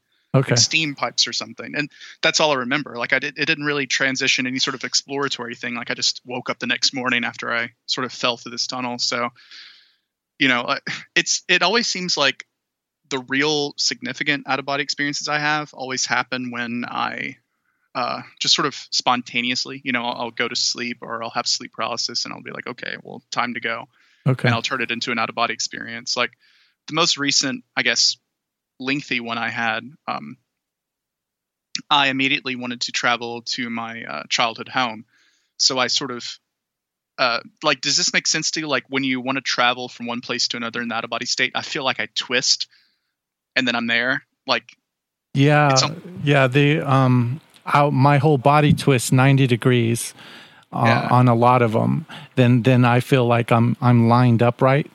Mhm. So it's I think it's a gravitational thing. Like we we don't have mass anymore, so Mm-hmm. we're not affected by gravity as much. So Mm-hmm. so we're sort of trying to figure out that stuff, I guess. And then the first timers are scared, I think. Mm-hmm. So I think it just takes you to not be scared and stay focused. And it's kind of hard. Oh, yeah. I got a question for you though. Um, I was trying to get my wife to do it, and mm-hmm. she she always couldn't get there because when she goes to sleep, she just totally passes out and never remembers mm-hmm. anything. But my question for you is just right now, like if you close your eyes and I say, imagine a duck in a pond, do mm-hmm. you actually see the duck in the pond like visually, graphically? um, I mean, I think I would see it in my mind's eye. Okay. Okay. So so here's my thing is I just a suggestion is maybe you don't need to do outer body, but just a guided meditation because I think it's the same thing. People with outer bodies are are are doing good, but um, you sort of are in REM sleep and you you don't always connect. But I I was able to actually help my wife just um, do guided meditation. So I would sit down with her and we did, we've done a lot of things that way. Like I would just get her going, then she would come back five minutes later and tell me, um, you know, what we, what she did and everything. And it's, it's as similar as a outer body experience. She was totally, you know, ready to go, had the same kind of experience as people would. So we would st- do some experiments and uh, we actually tried placing an order like with an alien culture. We said, send us a free gift. You know, so something's supposed to come like a stuffed animal, I think, or something, but we've never seen it. But it was just part of our, my way of just getting past not being able to help her do outer body, but just to, um, you know, just to get her a different way that she could do it. So just just maybe if you're really good at visualizing, maybe that's your talent and you just need to close your eyes and meditate, you know. I, I'm sure you're doing that, but just a just a question. yeah. One of the things that I mean, honestly, that sounds a lot like what you know someone like Joe McMoneagle would call remote viewing. Right. Um, and for years, I was I didn't really realize that there was a difference between remote viewing and an out of body experience until I started reading more of McMoneagle's books and learned that there there is a difference in in terms of like what you can do. Um, like both of them have the ability to see a place that is remote from you or see something that that's you know remote from you physically Mhm. but the out of body experience is more I don't, know, I don't want to say vivid but it's like you're there physically rather than seeing something in your mind if that makes sense Yeah. uh, one thing I wanted to say, something she might want to try. I found that almost all of my sort of sleep paralysis events that then transfer into out of body experiences almost always happen under a specific kind of physical state I'm in. Mhm. Um, like generally, it always happens if I am going on very, very little sleep. Like if I'm, I'm going on 24 hours without sleeping, and I'm just completely, completely wasted. I'm just exhausted, and I think what happens is that that I'll lay down, and my physical body falls asleep before my mind can catch up Yeah, yeah. Hmm. and or on the other hand really physically exhausted like i've just really killed it at the gym you know i'm just physically just getting completely tired all my muscles are sore and as soon as my head hits the pillow like my body starts to fall asleep and my mind kind of stays active longer and Mm. so i feel the paralysis come on And that's sort of where my events first started really occurring was because I remember one, I'd been at school all day. I was exhausted. I think I hadn't slept much the night before. And as soon as I got home, I, I like lie down on the couch um, and immediately just felt like sort of the waves of vibrations hit me. Yeah. And I got really scared because a lot of times, you know, when you haven't had these before, you feel like something's coming for you or like something's coming up the stairs to get you Mhm. or something's right outside the door. And I was like trying to get up off the couch and I rolled and I felt myself like slowly fall to the ground and like bounce like in slow motion Mhm. and then I woke up back on the couch. And that was the first hint that to me that was like this is the way out. Like this is your gateway. Like you have to have the sleep paralysis experience and then you transition that into the out of body state. Yep. Yep. You're on the right track for sure. Yep. What's the weirdest thing that has ever happened to you in one of these experiences as far as like seeing some entity? Like, what's the weirdest thing you've experienced? Hmm. I think the honestly the probably the most weird surprising thing was seeing that other guy and seeing him run away. Hmm. just because it was like i'd never encountered before anything other than me. Um i've had some other encounters where i remember one of the first ones i ever did i uh, was so happy that i was out of body. I, I went to my parents room and, and went on their bed and started like jumping around and being like you know like trying to wake them up. And then my mom actually woke up and it scared me it scared me so bad I snapped back to my body. Huh. And then um you know recently uh, I guess my most recent lengthy one I I sort of like I mentioned before I twisted to my parents' house. Um I saw like my cat walking around. It was like nighttime, sort of windy, just like it should have been. Um I saw my cat walking around and I sort of went down to it because I wanted to see if it could see me. Uh, it didn't notice me, but then I noticed all around me there were these large sort of shadowy dogs or like dog shaped things sort of stalking around me like they were like a pack of them was surrounding me. Mm. and you know I, I knew that they were trying to scare me. And i was sort of like ah whatever you know i'm not scared of you things. And i just kind of waved at one and it just dispersed just like into dust. And you know i was like you guys are just nothing. You know this stuff doesn't scare me anymore. And i don't remember a lot of th- a lot of times i'll go into the state and I've explained this to other people too. It's almost like the area around you and like immediately around you stays sort of as it should be.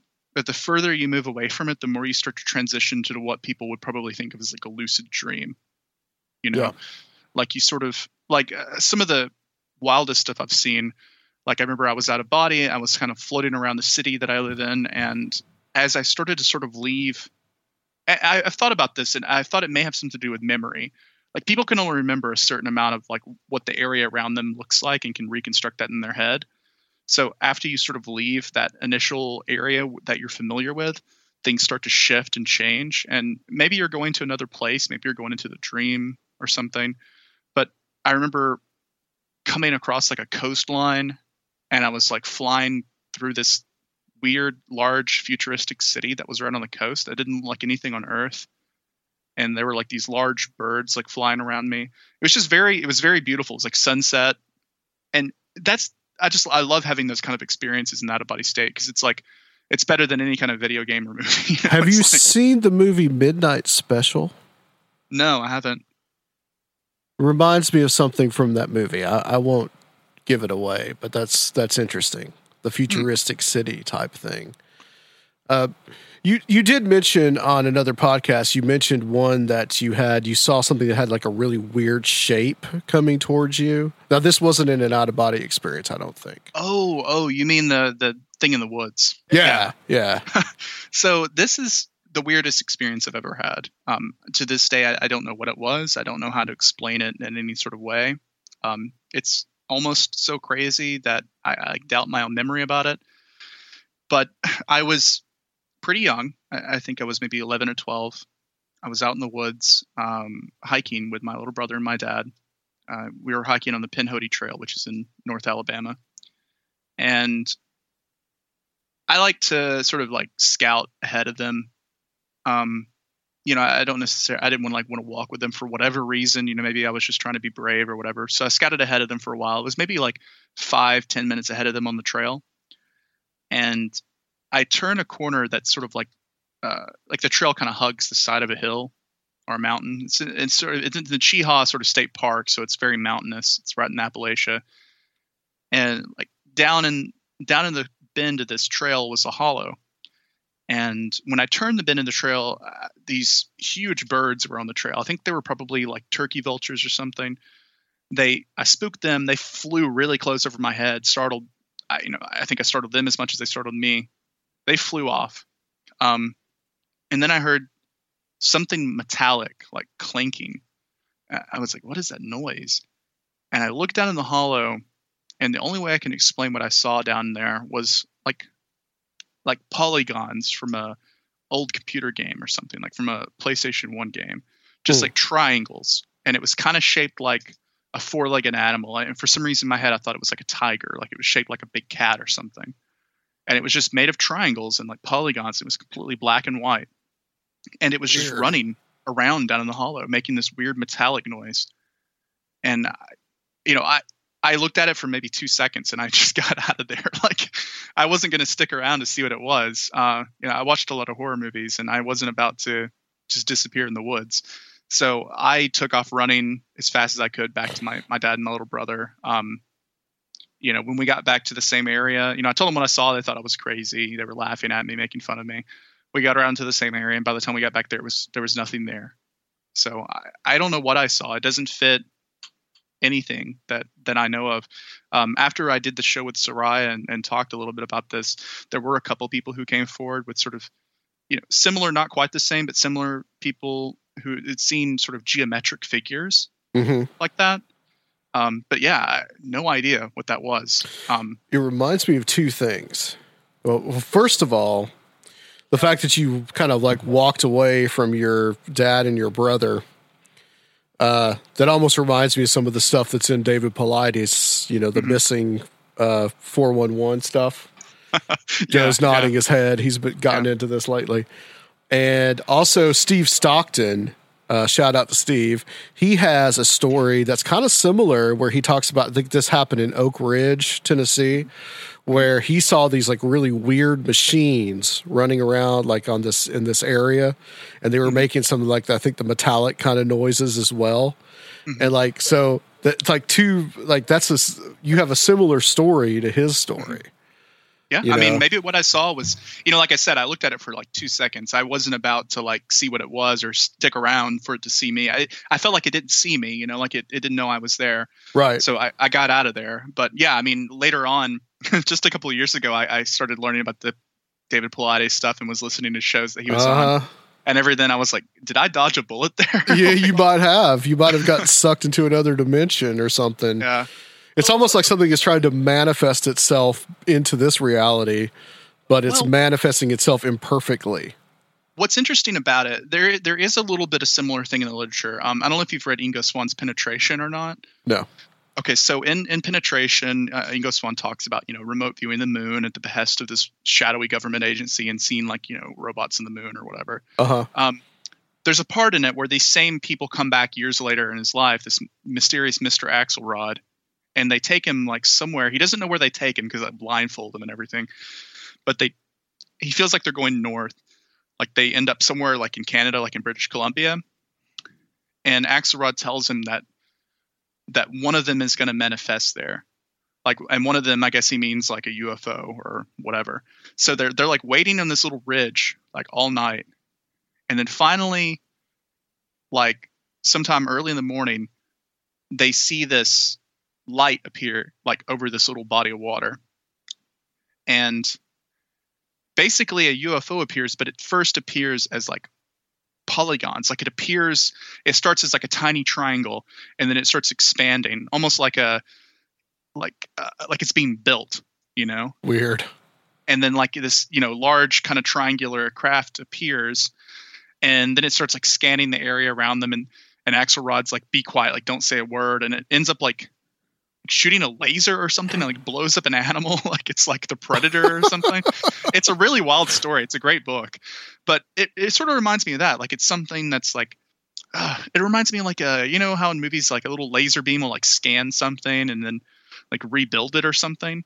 Hmm like it reminds me of that so much. I, I don't know why, but it's yeah, it's like something was trying to manifest or something was like trying to appear, but wasn't quite appearing correctly. Like It's like a 3D printer or something. yeah, and it's like, what if it's a four? What if it, what if it's a 4D printer printing something in 3D? Like, because Uh-huh. you know the whole idea, like, okay, if you were, if you had access to a two dimensional world and you stuck your finger through it, uh, the the people in the 2D world wouldn't see your finger; they would see a huge cross section of your finger. They would see this giant blob of flesh just like appearing and like changing shape, and then it would just disappear. It would come from nowhere and then disappear back into nowhere. And I, I've always thought, what if some of the things we're seeing is, are something from a, a higher dimension passing through our world, and we're only seeing like a cross section of it for Yeah. a brief second, you know? Yeah. Because to us, like, okay, so if uh if something four dimensional cross section through our world, what we would see would be like spheres. We would see circles, like spheres that would grow and and shrink and move around in weird ways. And that instantly makes me think of UFOs. Yeah. Yeah, very much so. It's almost like UFOs are just something coming into this reality Mhm. and how we're perceiving it or it's coming in uh, imperfect. Now, you do have an idea about like the, the UFOs are almost in a way like a portal themselves. Yeah, it's something I've been thinking about lately because I've been, you know, I've been working on this this table of practice. Uh, that's like a magic circle. It's got a triangle in it. I've been looking at a lot of books, a lot of drawings of like magic circles and stuff, and like triangles of practice, like from the Goetia. And when I look at that kind of thing, I think I look at a picture of a triangle UFO and how it has those three lights and then the light in the center, and then you compare that to the way a goetic triangle of art looks it's like literally the same thing. It's a triangle with a circle inside, and then three little dots at the, at the uh, edges of the triangle that have like, you know, the magic symbols or whatever. And I've thought, what if, what if people originally got the ideas for these magic circles by looking at UFOs, or, on the other hand, what if the UFOs themselves are literally magic circles? What if a UFO, a triangular triangular UFO, is literally a triangle of art as described in the Goetia? What if it's a, a artificially intelligent, living, moving portal to the spirit world? You know, because so many times people see the people see the UFO first, and then the entities appear. People rarely see the entities that then then they see the UFO. I just want to say when you said when you were saying that our little mm-hmm. experiment here, our mm-hmm. word generator said demonology. Yeah, now mean, it says cryptography. So okay, Well, I mean, that's that's what that's things what are getting people- interesting in here in the studio right now. I mean, speaking of cryptography, a lot of people don't realize that. I mean, I'm someone who works in information security, so I deal with crypt, crypto, cryptography all the time. I deal with uh, encryption, that sort of thing. A lot of people don't realize about magic. Magic is encryption. It's language encryption. You're you're taking, especially like sigil magic, you take a statement and then you remove all the vowels, you remove all the repeating letters, and then you turn that into a sigil. That's an encryption. That's a cipher that you're building. And then you take that encryption and then you move that into your subconscious. Hmm. So in a lot of ways, like uh, the occult and all these things are built on like the encryption and subconscious manipulation of language. wow, this stuff goes really deep. Uh, Yeah, I mean, you, you, and that's the thing, it's like, think about see- it. I think really outside the box on a lot of these things. I, well, I see these parallels. You know, I can't help it. I, it's Right. like I, I look at I look at books. Like uh, there's like a huge. I've been trying to get every UFO person I know to read The Changing Light at Sandover, which I talked about in the the show with Jeff Ritzmann on uh, Where Did the Road Go. It's like a book of poetry in which the uh, poet James Merrill apparently channeled all the information in the book uh, via Ouija board with his partner, and uh, you know, there's there's all kinds of stuff in there about UFOs, about you know, soul eating machines, and all kinds of stuff, and it's it, it's it's fascinating. You know, there's all these people from all different walks of life and different interests. People who are interested in the occult, people who are interested in UFOs, and they all end up kind of saying the same thing in different dressing, but they're still talking about the same meta narrative. You know, It always reminds me of that scene from the movie version of uh, Communion, where the the gray alien starts to take off its mask, you know, and it tells him like, you know, you're just seeing what we want you to see, hmm and that there's something else behind it. You know, there's something behind the mask. Let's talk about this concept of these beings that prey on fear. I know this is something that you've been getting into lately. And you know, have you seen the latest version of it? Have you watched it? I haven't see it seen it yet. Um, I might see it, but it's just really hard to me to Yeah. imagine Pennywise that's not Tim Curry. So, well, I'm going to say the new guy does a pretty good job. Um, Okay. I, I've actually seen it twice now, and Wow. I'm actually glad that I went to see it again because I got so much out of it. Because I mean, it's a very well put together film.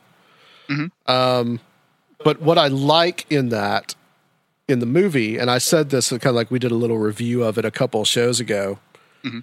and this is after this is before I saw it the second time Mhm. was I really liked how in this version, and I think some of this was just, you know, the restrictions of the time that they made the original and that it was kind of a cheaply done TV movie. This is much more of a big budget kind of film.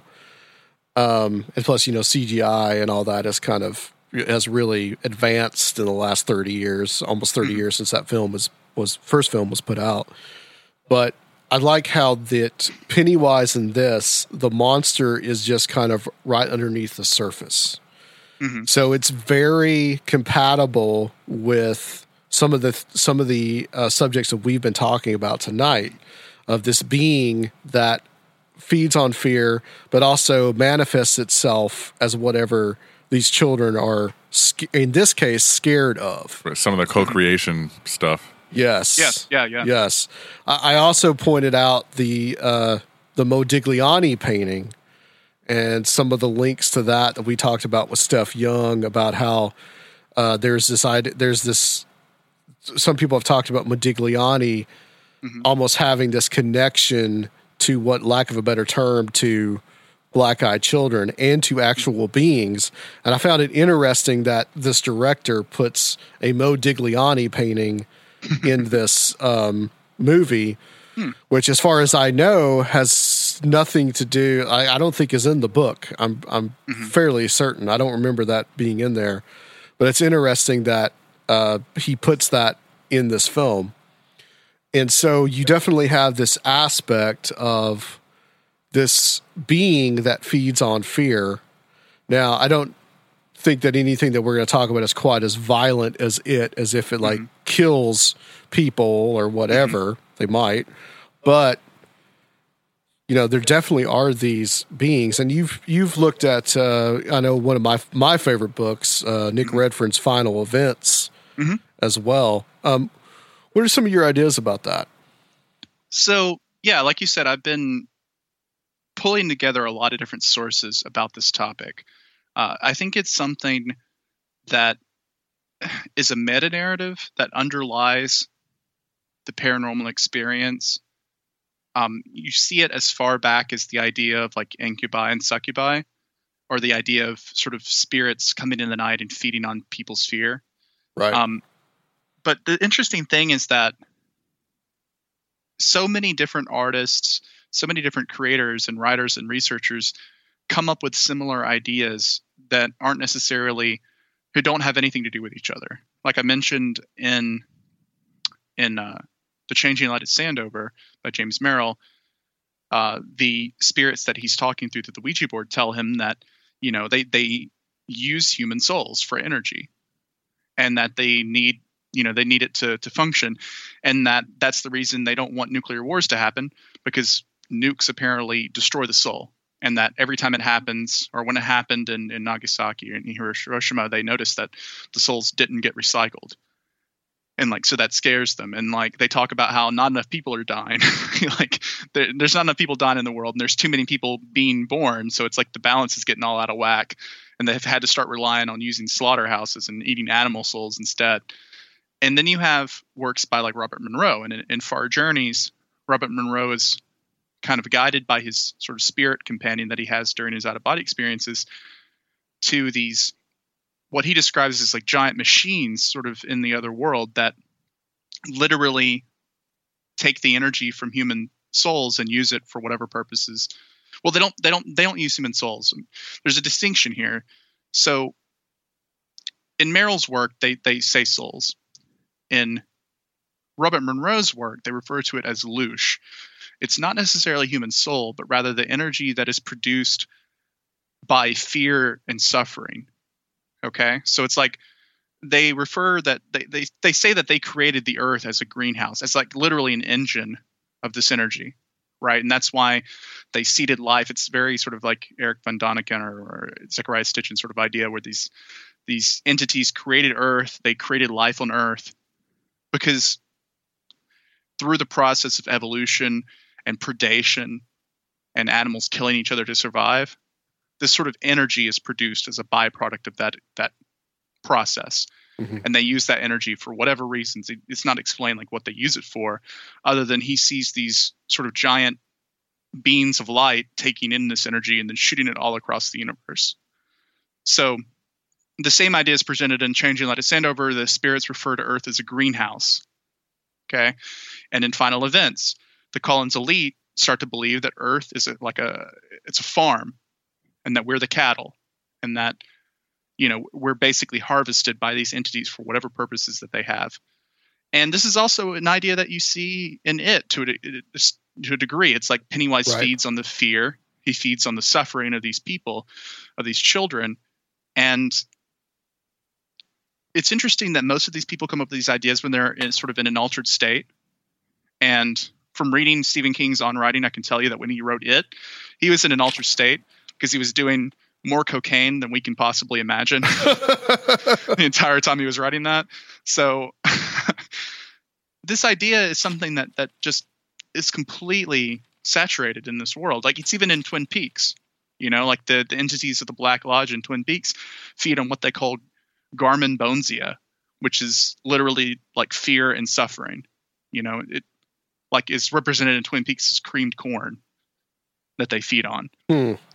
and you know it's like where where does this idea come from? Because all these other people it's almost like something that's in our collective conscious unconscious you know? It's like it's like an archetype you know? This idea that that we're cattle and that we're being harvested and that something is preying on us. And maybe it's just a primal instinct that we have you know? Maybe it's just natural just naturally just being scared of predation because maybe we've reached a point in our evolution where we're not scared. You generally aren't scared of being eaten by anything you Right. know on a day-to-day basis. Right.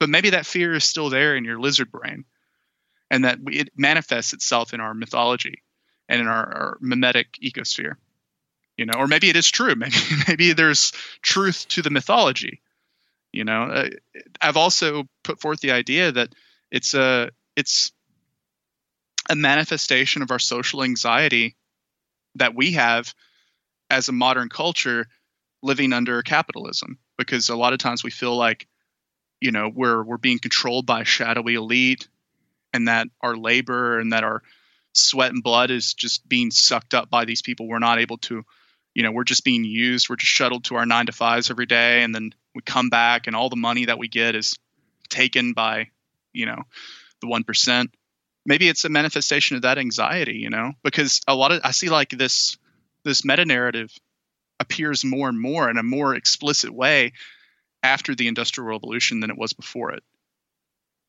So i mean that that's a very carl jung idea that you know the paranormal is a manifestation a physical manifestation mind you not I'm not saying it's all in our heads but that it is manifested by our anxieties as a culture Well, they must have a lot to feed on then because there's a ton of anxiety around for sure. well i mean you see ufo flaps anytime Yes. there is a, a time of like great social upheaval. I mean, like I think we're due Yes. right now for one. So I've been kind of waiting for it to happen. I know we've been having Mothman sightings in Chicago. Right. You know, this killer clown stuff. Like we are we are ripe for a UFO flap, and I'm just waiting for it to really kick an eye. gear. Actually, I wonder if the UFO flap has been replaced by Phantom Clowns, Mhm. Mothman, cryptids. Mhm. I wonder if the UFO thing has just run its course. Like we're not as interested in that as we used to be you know, it's possible as a you know? culture. Mhm. and I- I now yeah. It's manifesting itself differently. I I mean, you think about the anxiety that people were feeling in 2016, hmm and my other about the fa- let's take the Phantom Clown flap. Rob really loves it when I talk about this. By the way, Yes, it just will not go away. Yeah, it's been years. Oh, Pennywise Years is right now. here, man. He's he's looking at you. Um, he's on my shirt, but it, take that for instance. Where did that start? It started in a lot of. Uh, it started in South Carolina, in these apartment complexes that were primarily African American, Mhm. and are th- people you, you're talking about a group of people that are feeling a lot of anxiety Mhm. in the culture as a whole Mhm.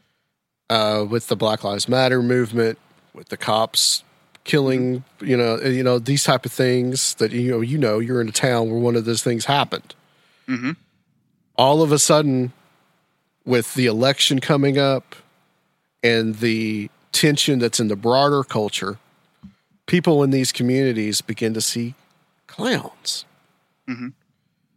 and of course that goes into the trickster element of this phenomenon too and it's just interesting to me that it manifests itself in that way and then Well- it gets in the news and then people in other communities start to see clowns Mhm.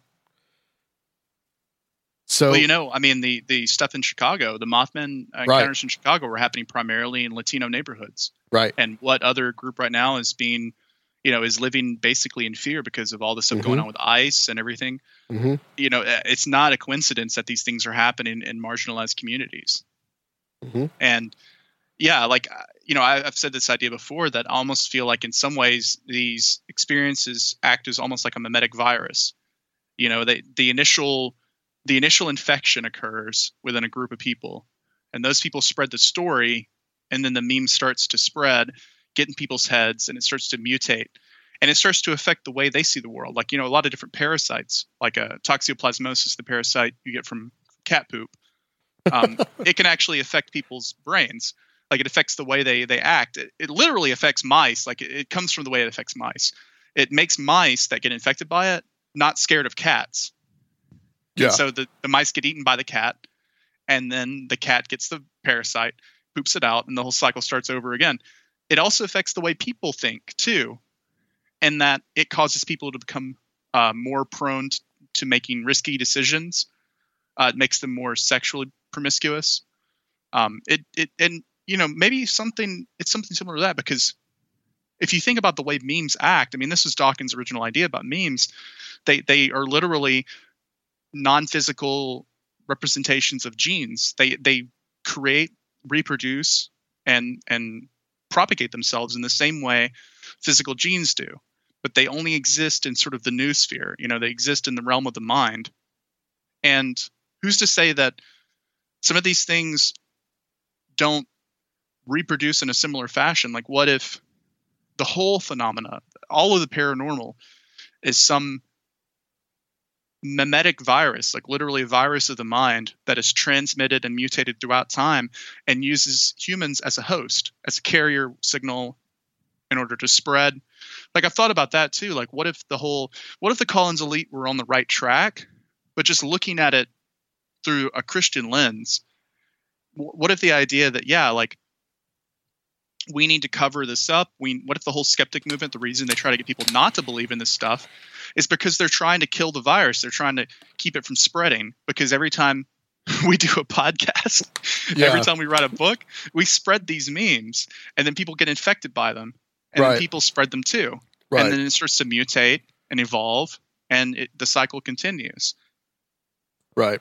And and also when you talk about the when you the, the analogy to toxoplasmosis in cats, mm-hmm. that's a symbiotic relationship between the bacteria and the host. Mhm. And I, I, I believe that this phenomenon is in a symbiotic relationship with us and always has been. Yeah. So if And- it loses us, who knows what would happen to it? Yeah, I mean, maybe that's why it tries to keep us from killing each other with nuclear weapons and, and Yeah. destroying our planet is because it needs us to survive and that without us it doesn't have any carrier to live in Yeah. you know Yeah, there's a lot of other things too, like you know the um, I've I've heard things about you know that blood you know has power, and you know blood shed has power. So like if you think about how haunted, you know, just you know like Civil War battlefields in our part, well, our part of the country here, Mhm. you know, you think about how haunted those places are. You think about like you know that those beings could really feed off of war, but apparently not nuclear war, which I guess that's Yeah. a that's a good thing, right? yeah i mean i've always thought about the idea that yeah i mean things like battlefields are just hmm like the more blood that was shed, the more suffering and fear and terror that went into a- an area, the, the more these things just kind of hang around, still, you know, licking up the blood, basically. I mean, literally, that's what, you know, older cultures thought about things like ghouls, the whole Mhm. idea of the ghoul, and like these uh, spirits who would haunt battlefields, who would literally just feed on the corpses of the dead. And maybe they meant that in a metaphorical sense. Maybe that was why it was so bad to just leave these bodies just laying around. They had to be buried to get them away from these spiritual things that would just, you know, feed on the the fallen. Yeah, the conspiracy side of me, in many ways, thinks about some of this and thinks about whether or not war is caused by people that serve these entities. It's possible. I mean, they may not even realize they're doing it. Yeah. You know, that that's what's so insidious about it. I mean, the best kind of parasite, the best kind of, you know, uh, virus doesn't kill the host. Mhm. It manipulates the host. You know, without the host knowing that it's happening. Yeah, it's you know. it's like the concept of Malachi Martin, the perfect possession. Yeah. You talked about, and it's a time that we have left because we're running out of time. Uh, I do want to kind of go over. You had mentioned to me about an experience that you had had at a summer camp Mhm. that was similar to some of this. Um, I kind of like to go into that a little bit if you're if you're cool with it. Yeah, I'll, I'll talk a little bit about it. Um, in a way, I sort of lived a version of it. Um, and to this day, I don't know if it was just all in our heads or if Mhm. something real was happening. But it, it kind of all started. I worked at a, a Boy Scout summer camp in North Alabama for many summers. Every summer, I would go there, spend the entire summer there. Some of the best summers of my life. I loved working there. It was a great time. I met a lot of really good friends. Um, and you know, I, I was one of the kids' like favorite teachers, right? Because I was a cool teacher, and we would do all kinds of cool activities and stuff. I taught nature studies there, so I would do like bird study, geology, and stuff, and I would you know take the kids on hikes and stuff. So, you know, kids would sometimes just talk to me after class and you know tell me about their problems or whatever. They they trusted me. So these two kids come to me one day after class, and they told me that they've been having nightmares, and I was like, really? Like, wh- what kind of nightmares? And they said that they were having these nightmares where they would see this Native American in the nightmare, and that his face would turn into like a dog's face, and he was like trying to tell them something, but they didn't know what he was saying because they didn't speak his language. So, but it was like really like scaring them. They kept having this dream, and it was multiple kids, and you know, I, I didn't know if they were lying to me. I didn't, you know, I, I don't know. It, it, what I don't think it would be in them just make up something like that to me.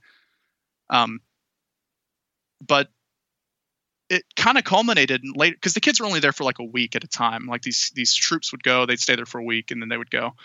Later that week, one of the kids said that he'd actually been thrown from his bunk in his little cabin, um, one night, and that all of them had seen it, and they were getting really scared. They didn't know who they. That was the only person they could go to because they want to tell their scoutmaster this. You know, I was the only person I guess who they thought wouldn't think they were crazy. And you know, I didn't know what to do with it. I was like, you know, 15 or whatever. I didn't really know what to do with this information. I had just started kind of get into the occult at the time. Uh, some of the other guys I was like bunking with were into the occult. They had some books. We were kind of all talk about the stuff late at night. So I went to some of those guys and we were like telling them about it, and they thought it was interesting. And so we kind of formed like a little group, like a quartet, if you will, where we uh, sort of talked about what was going on and one of them was like uh, one of the guys I was friends with was uh, he was Mexican. Another guy was like part Native American, and the Native American guy thought that you know it had parallels with some of the stuff that he thought about, about or he'd heard about when he was a kid, like things in the woods. And so he had this idea that it was some kind of like Native American spirit, or maybe like a woods demon or something like that. So he put that idea in our heads, and then we kind of we kind of believed him and went and went forward with this idea, and we all started. I don't know. Like we all started talking about it as if it were real. And this is where I get into the territory like I don't know if it was real or if we created it. You know, because we would talk about it as if it were real and we started being like, yeah, there's something in the woods that's feeding on these kids' terror. You know, it's feeding on these it's like scaring these kids. And when we started talking about it, we felt like it was watching us. Like we it, it suddenly became really scary to be there at night because you would walk back to our we'd walk back to our staff area and we feel like something was watching us from the woods. And and it kind of culminated in this experience where uh my my latino friend he went off into the woods one night almost like in a trance. And he, he came back hours later and said that he'd seen it in a tree and that it was staring at him like he'd seen whatever it was. And he wouldn't he couldn't like describe it fully but he said it was like red that's all he could describe it as. It was like a red thing in a tree, Hmm. and and he started feeling like it was like talking to him or like it was contacting him. And one another weird thing is like whenever we would start feeling creepy or start feeling like because sometimes we would just like stay there for the weekend. Usually everyone went home on the weekends, but I lived pretty far away, so I would just stay there the entire summer. Usually wouldn't just go home on the weekends. I didn't have a car or anything, so I couldn't drive. I had to get somebody to take me back to my hometown. So when I would stay there on the weekends by ourselves, um, it was almost like whenever things started to get really crazy or started to get really scary, started to get really creeped out, the insects would get louder and louder and louder, like the cicadas would just get so loud that it was like deafening. And I mean, he took that. He said that it was because it could control those insects. And again, I don't know. There were there were other experiences like um, at one point we went off to this area that we called Moon Rock. It was like this big sort of flat. Uh, I don't want to explain it. It's like it was like some kind of marble field. You know, like it's got little pine trees and stuff in it, but mostly it's like you're walking a rock. And there was an experience where we were all up there, and everyone started to get really confused, and people just started like saying gibberish, and everybody like wandered off in different directions. And it reminded me so much of like fairy lore, how you know fairies would confuse people Yeah. in the woods. And you know that there's no real resolution to any of it. I mean, every summer we'd come back, we would talk about it, we but there, we didn't know what to do about it. Um, and there there was one finally one kind of major event where my my friend, the one who had seen it in the tree, uh, was like the last night of camp. We were all about to you know go back to our own towns and stuff, and we were in the woods together and he sort of went into a trance state and basically like channeled.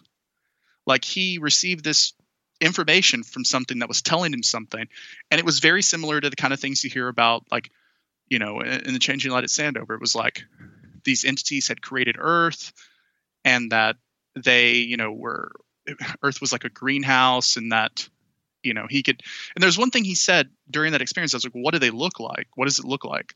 And he said that he couldn't see it but he could see its shadow.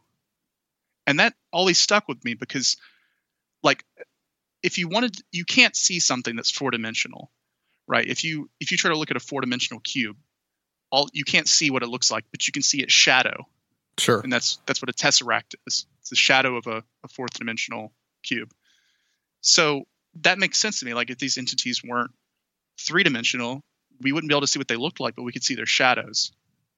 And i don't know I, again I, it was so weird and I, I don't I haven't really talked much about this experience because again i don't know if it was real if it was external or if it was just something it was like a shared fiction amongst a bunch of like teenage boys that you know were into like the occult and into horror movies and stuff and maybe we were just deluding ourselves you know? Maybe it was just some sort of shared fiction between us Or it could have been something that was manifested like a tulpa. yeah like did we create a tulpa or was it something that existed before Right. that that we encountered I, I don't know the answer to that I'll probably never know, but it was certainly a wild couple of summers. That is interesting, Ren. That is that is really interesting. Yeah, you never know. Um, it, it could have been like everybody was working themselves up. Mm-hmm. It was a tulpa kind of thing, or the interest that you guys had in the occult could have awakened something Mm-hmm. that was already there. The truth is, you don't know. You probably never know. Mhm. But have you Yeah. been there since, or No, I've, I've never Yeah. been there since. I'd love to go back one day just to just to walk around there and sure? and relive some of that. But yeah, I mean, it's one of those things where it's like I can't say one way or the other what it was, and that's why I don't really talk about it too much because I, I don't have any answers about Right. it. You know, like I don't want to say that we encountered something in the woods that was evil because I, I don't know. Maybe we just made it up in our heads. Maybe we were just having fun between ourselves. Yeah, you know, yeah. because people create fictions for themselves all the time. Right. Maybe it was a combination of both. Maybe it was a little bit fiction. Maybe it was a little something using that fiction to talk to us. Well, the you know? Tulpa concept, I mean, can do that. I mean, the Philip experiment is something that's on record Mhm. of people actually, you know, they clearly made this thing up. You know, that was part of the experiment to make this ghost called Philip. And then all of a sudden, Philip started manifesting. They started seeing Philip. You know, and you know, like, and we go and we can go back to the Slender Man thing too. You know, um, Ren, where can people get in touch with you and uh, tell everybody about your blog as well? Yeah, so I, I write a blog at uh, liminalroom.com. Um, I haven't updated it in a little bit, but every I, I try to just put quality stuff on there. So it's not like a news aggregator or anything. I try to write essays, but it's got some information about my out of body experiences. And, you know, I wrote an essay about Al Bender on there, and there's uh, some topics like Bigfoot type stuff. I'm interested in a wide variety of things. So, you know, people want to read some essays and that kind of stuff, just check out liminalroom.com. Um, I'm also on Twitter. Um, I'm at Mr. underscore Apol. So Mr. spelled out M I S T E R underscore A P O L. So that's my main sort of social media. I don't use Facebook or anything. So people want to talk to me on Twitter and see me upload pictures of uh, you know occult stuff I'm working on, or or you know see memes reposted. That's the best place to find me. Yeah, we're definitely going to have to have you back on. I want to dig through Liminal Room and uh, find some more topics for us to talk about because this has been a really great interview. I've really enjoyed this, as I knew I would. But Thanks. I mean, you know, I'm, I'm glad you guys asked me to come on. It was a lot of fun. yeah, absolutely. Thanks for being part of uh, Joe's experiment tonight as well. Oh, definitely. You guys got to tell me what if any other cool stuff shows up on that. I love the idea Yeah, yeah. of, of using that. That's that's such a cool concept. So, so let me know how that works out. when we get this posted, I'll uh, you'll you'll we're going to go over it in the outro. So, Cool. but uh, stay on the line for us. Uh, All right. Rob, was there anything that you wanted to ask or say or? Um, not specifically. No, I, I really enjoyed the interview though. Thanks for coming on, Ren. This is awesome. Yeah, definitely. It's fun. All right. Well, we uh we're gonna close out this section and uh we'll be right back. Close out the show. As usual. I'll get Spirit on.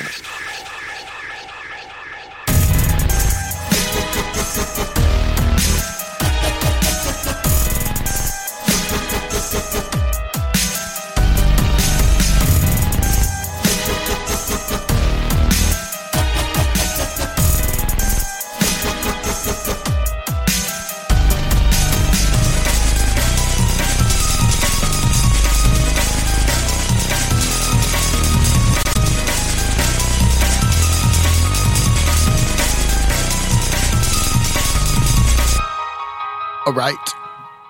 Yeah. Yeah. We're, we're back. Yeah. We need to get some like really like like crazy music. Do like the uh the morning zoo, you know, radio shows. Like we're back and like a bunch of noises and stuff. we should do that, man. Real distracting stuff. Like yeah, just like wow, wow, you know, like uh like uh, air horns and dun, dun, stuff dun, like that. We're back. All right, guys. Yeah, that was Foreigner with "Turn Me Loose." um, yeah. So, Joe, as Ren was speaking, was noting down the words that were coming off the uh, his technology here. So let's uh, give me some of the words that uh, that you thought were interesting. Okay, in the this is- context of his. This is some very cool Interview. stuff. Um, if Ren listens, re-listens to this, just you're on the right track. Keep doing experimenting. Anybody who has an idea, do it because I think this is really a new science. Okay, the what we're messing with is just the light changes in light. Then we associate it with words, and we had the system going while um, the interviews um, was happening. It's uh, we got three pages of notes, so I'm just going to go through some of the the stuff that I Okay. that's kind of sticks out. But um, it was weird when um, at the beginning Ren was was talking. He talked about um, books. The word Kindle comes up, and I in my mind it's talking about the new electronic books Kindle, and I thought that was kind of cool. Then he was he talked about Satan maybe. Then the word non-existent comes up. Um, that is a big I thing. mentioned I mentioned Satan as a, Yeah, a I, wa- joke. I want to reiterate real quick before you, you go on with this that this is like a sixty-five thousand word dictionary. So the the odds of any particular word coming up is one in sixty-five thousand. Yeah, and and it's it's crazy that it the words are coming up exactly when they're talking. So it's not like we're waiting hours for a word that they're talking about to show up. It's instantaneous. So so it's definitely um, mind-boggling. All right, um, we think there's some kind of intelligence always listening, like um, omnipresent.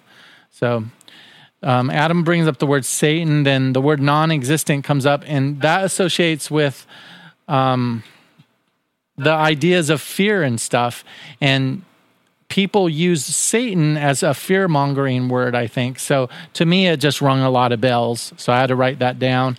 Like, like most of this fear is doesn't really exist. We're, we're sort of maybe making it up a little bit. So it was crazy. Then the word spooking comes up right after when he's talking about um, ghosts. Um, let me see some other stuff. Um, we're thinking though the the language thing was trying to say Ren's name a lot. We kept getting R H O N A show, and I never. yeah, the word the name Rona, which is a weird name, Yeah. came up like two times. so if anybody out there knows what Rona means, let us know. But I'm thinking it was trying to say Ren. That was my idea. It was trying to say his name. Um. All right. So you want me to look at it? I mean, I could read them off if you want. Well, yeah, there's a lot here, guys. Sorry for the for looking at this. So there was like kidnap.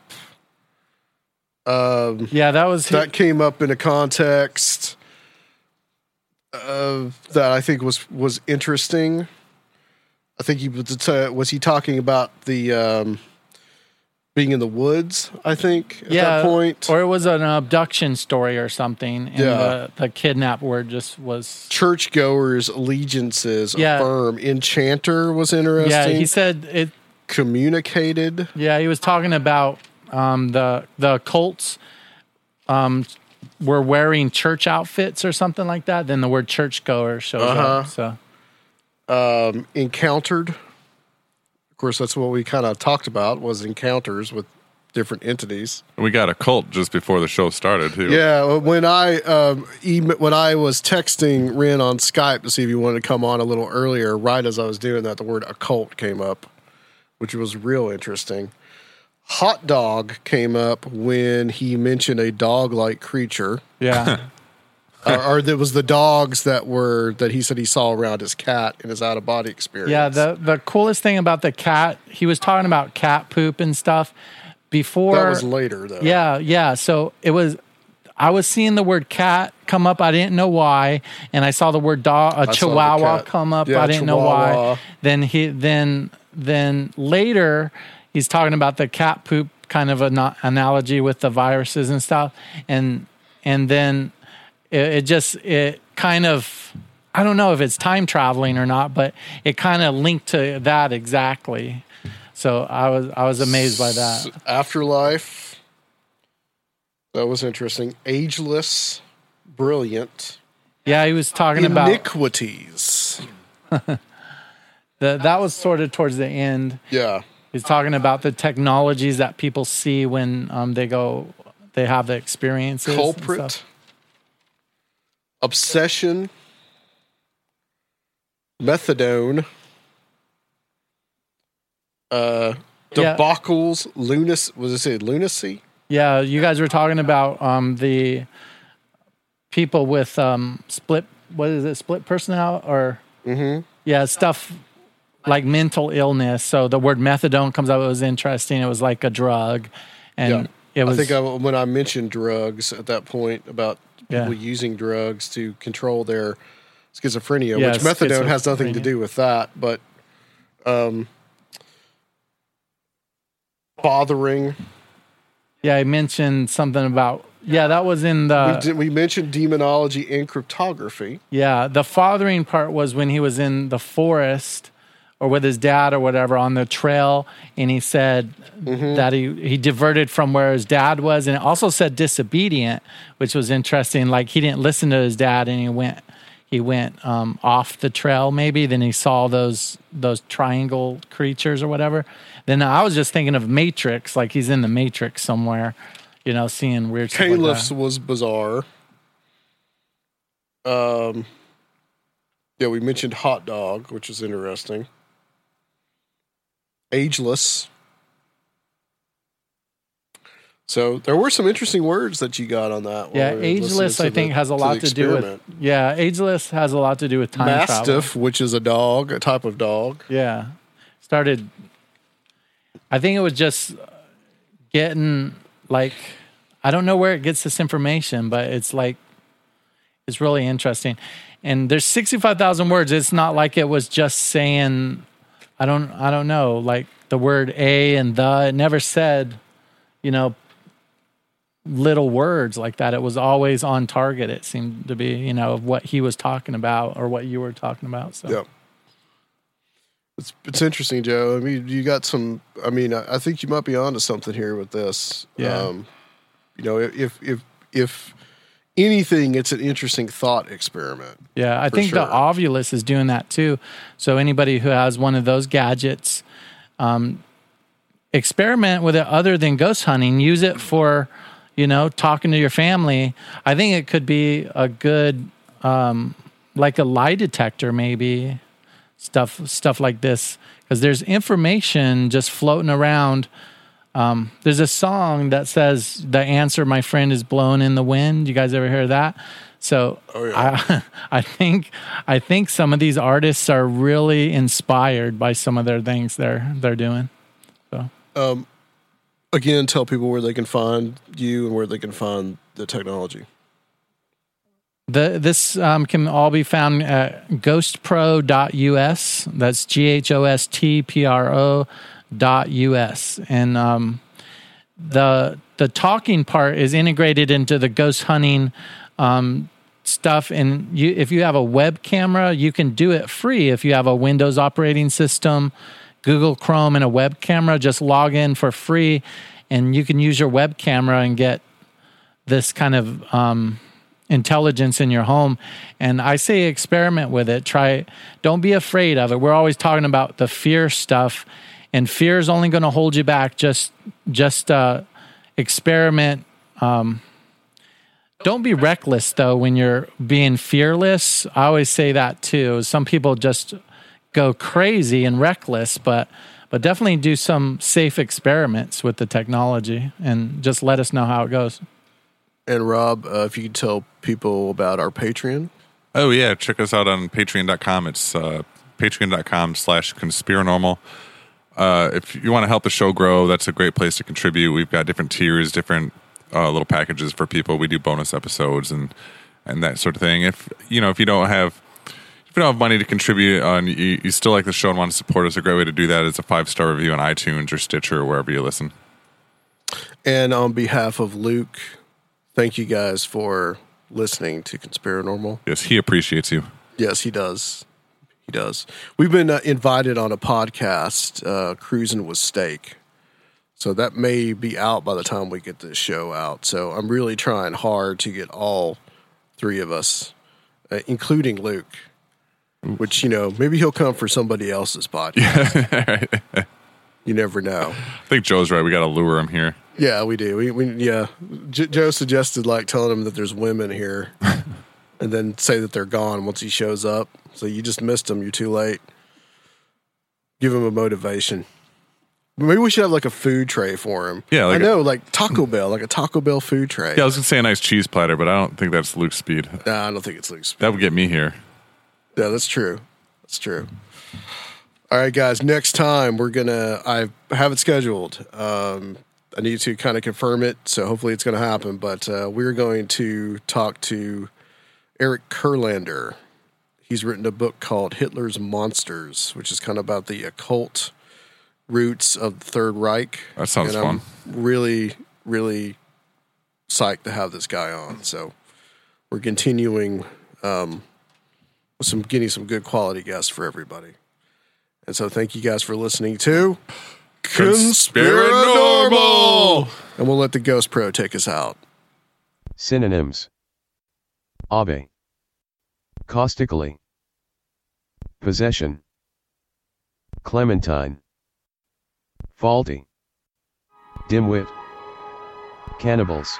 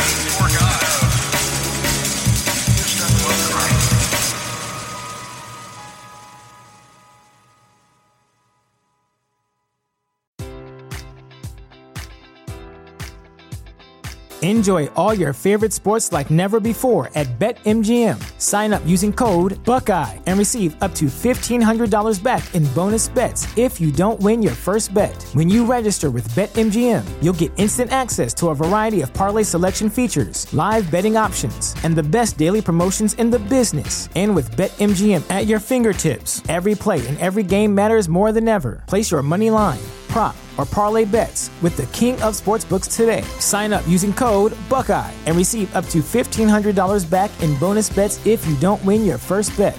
BetMGM and GameSense remind you to play responsibly. 21 plus and present in Ohio, subject to eligibility requirements. Rewards are non-withdrawable bonus bets that expire in seven days. Gambling problem? Call 1-800-GAMBLER. In partnership with MGM Northfield Park.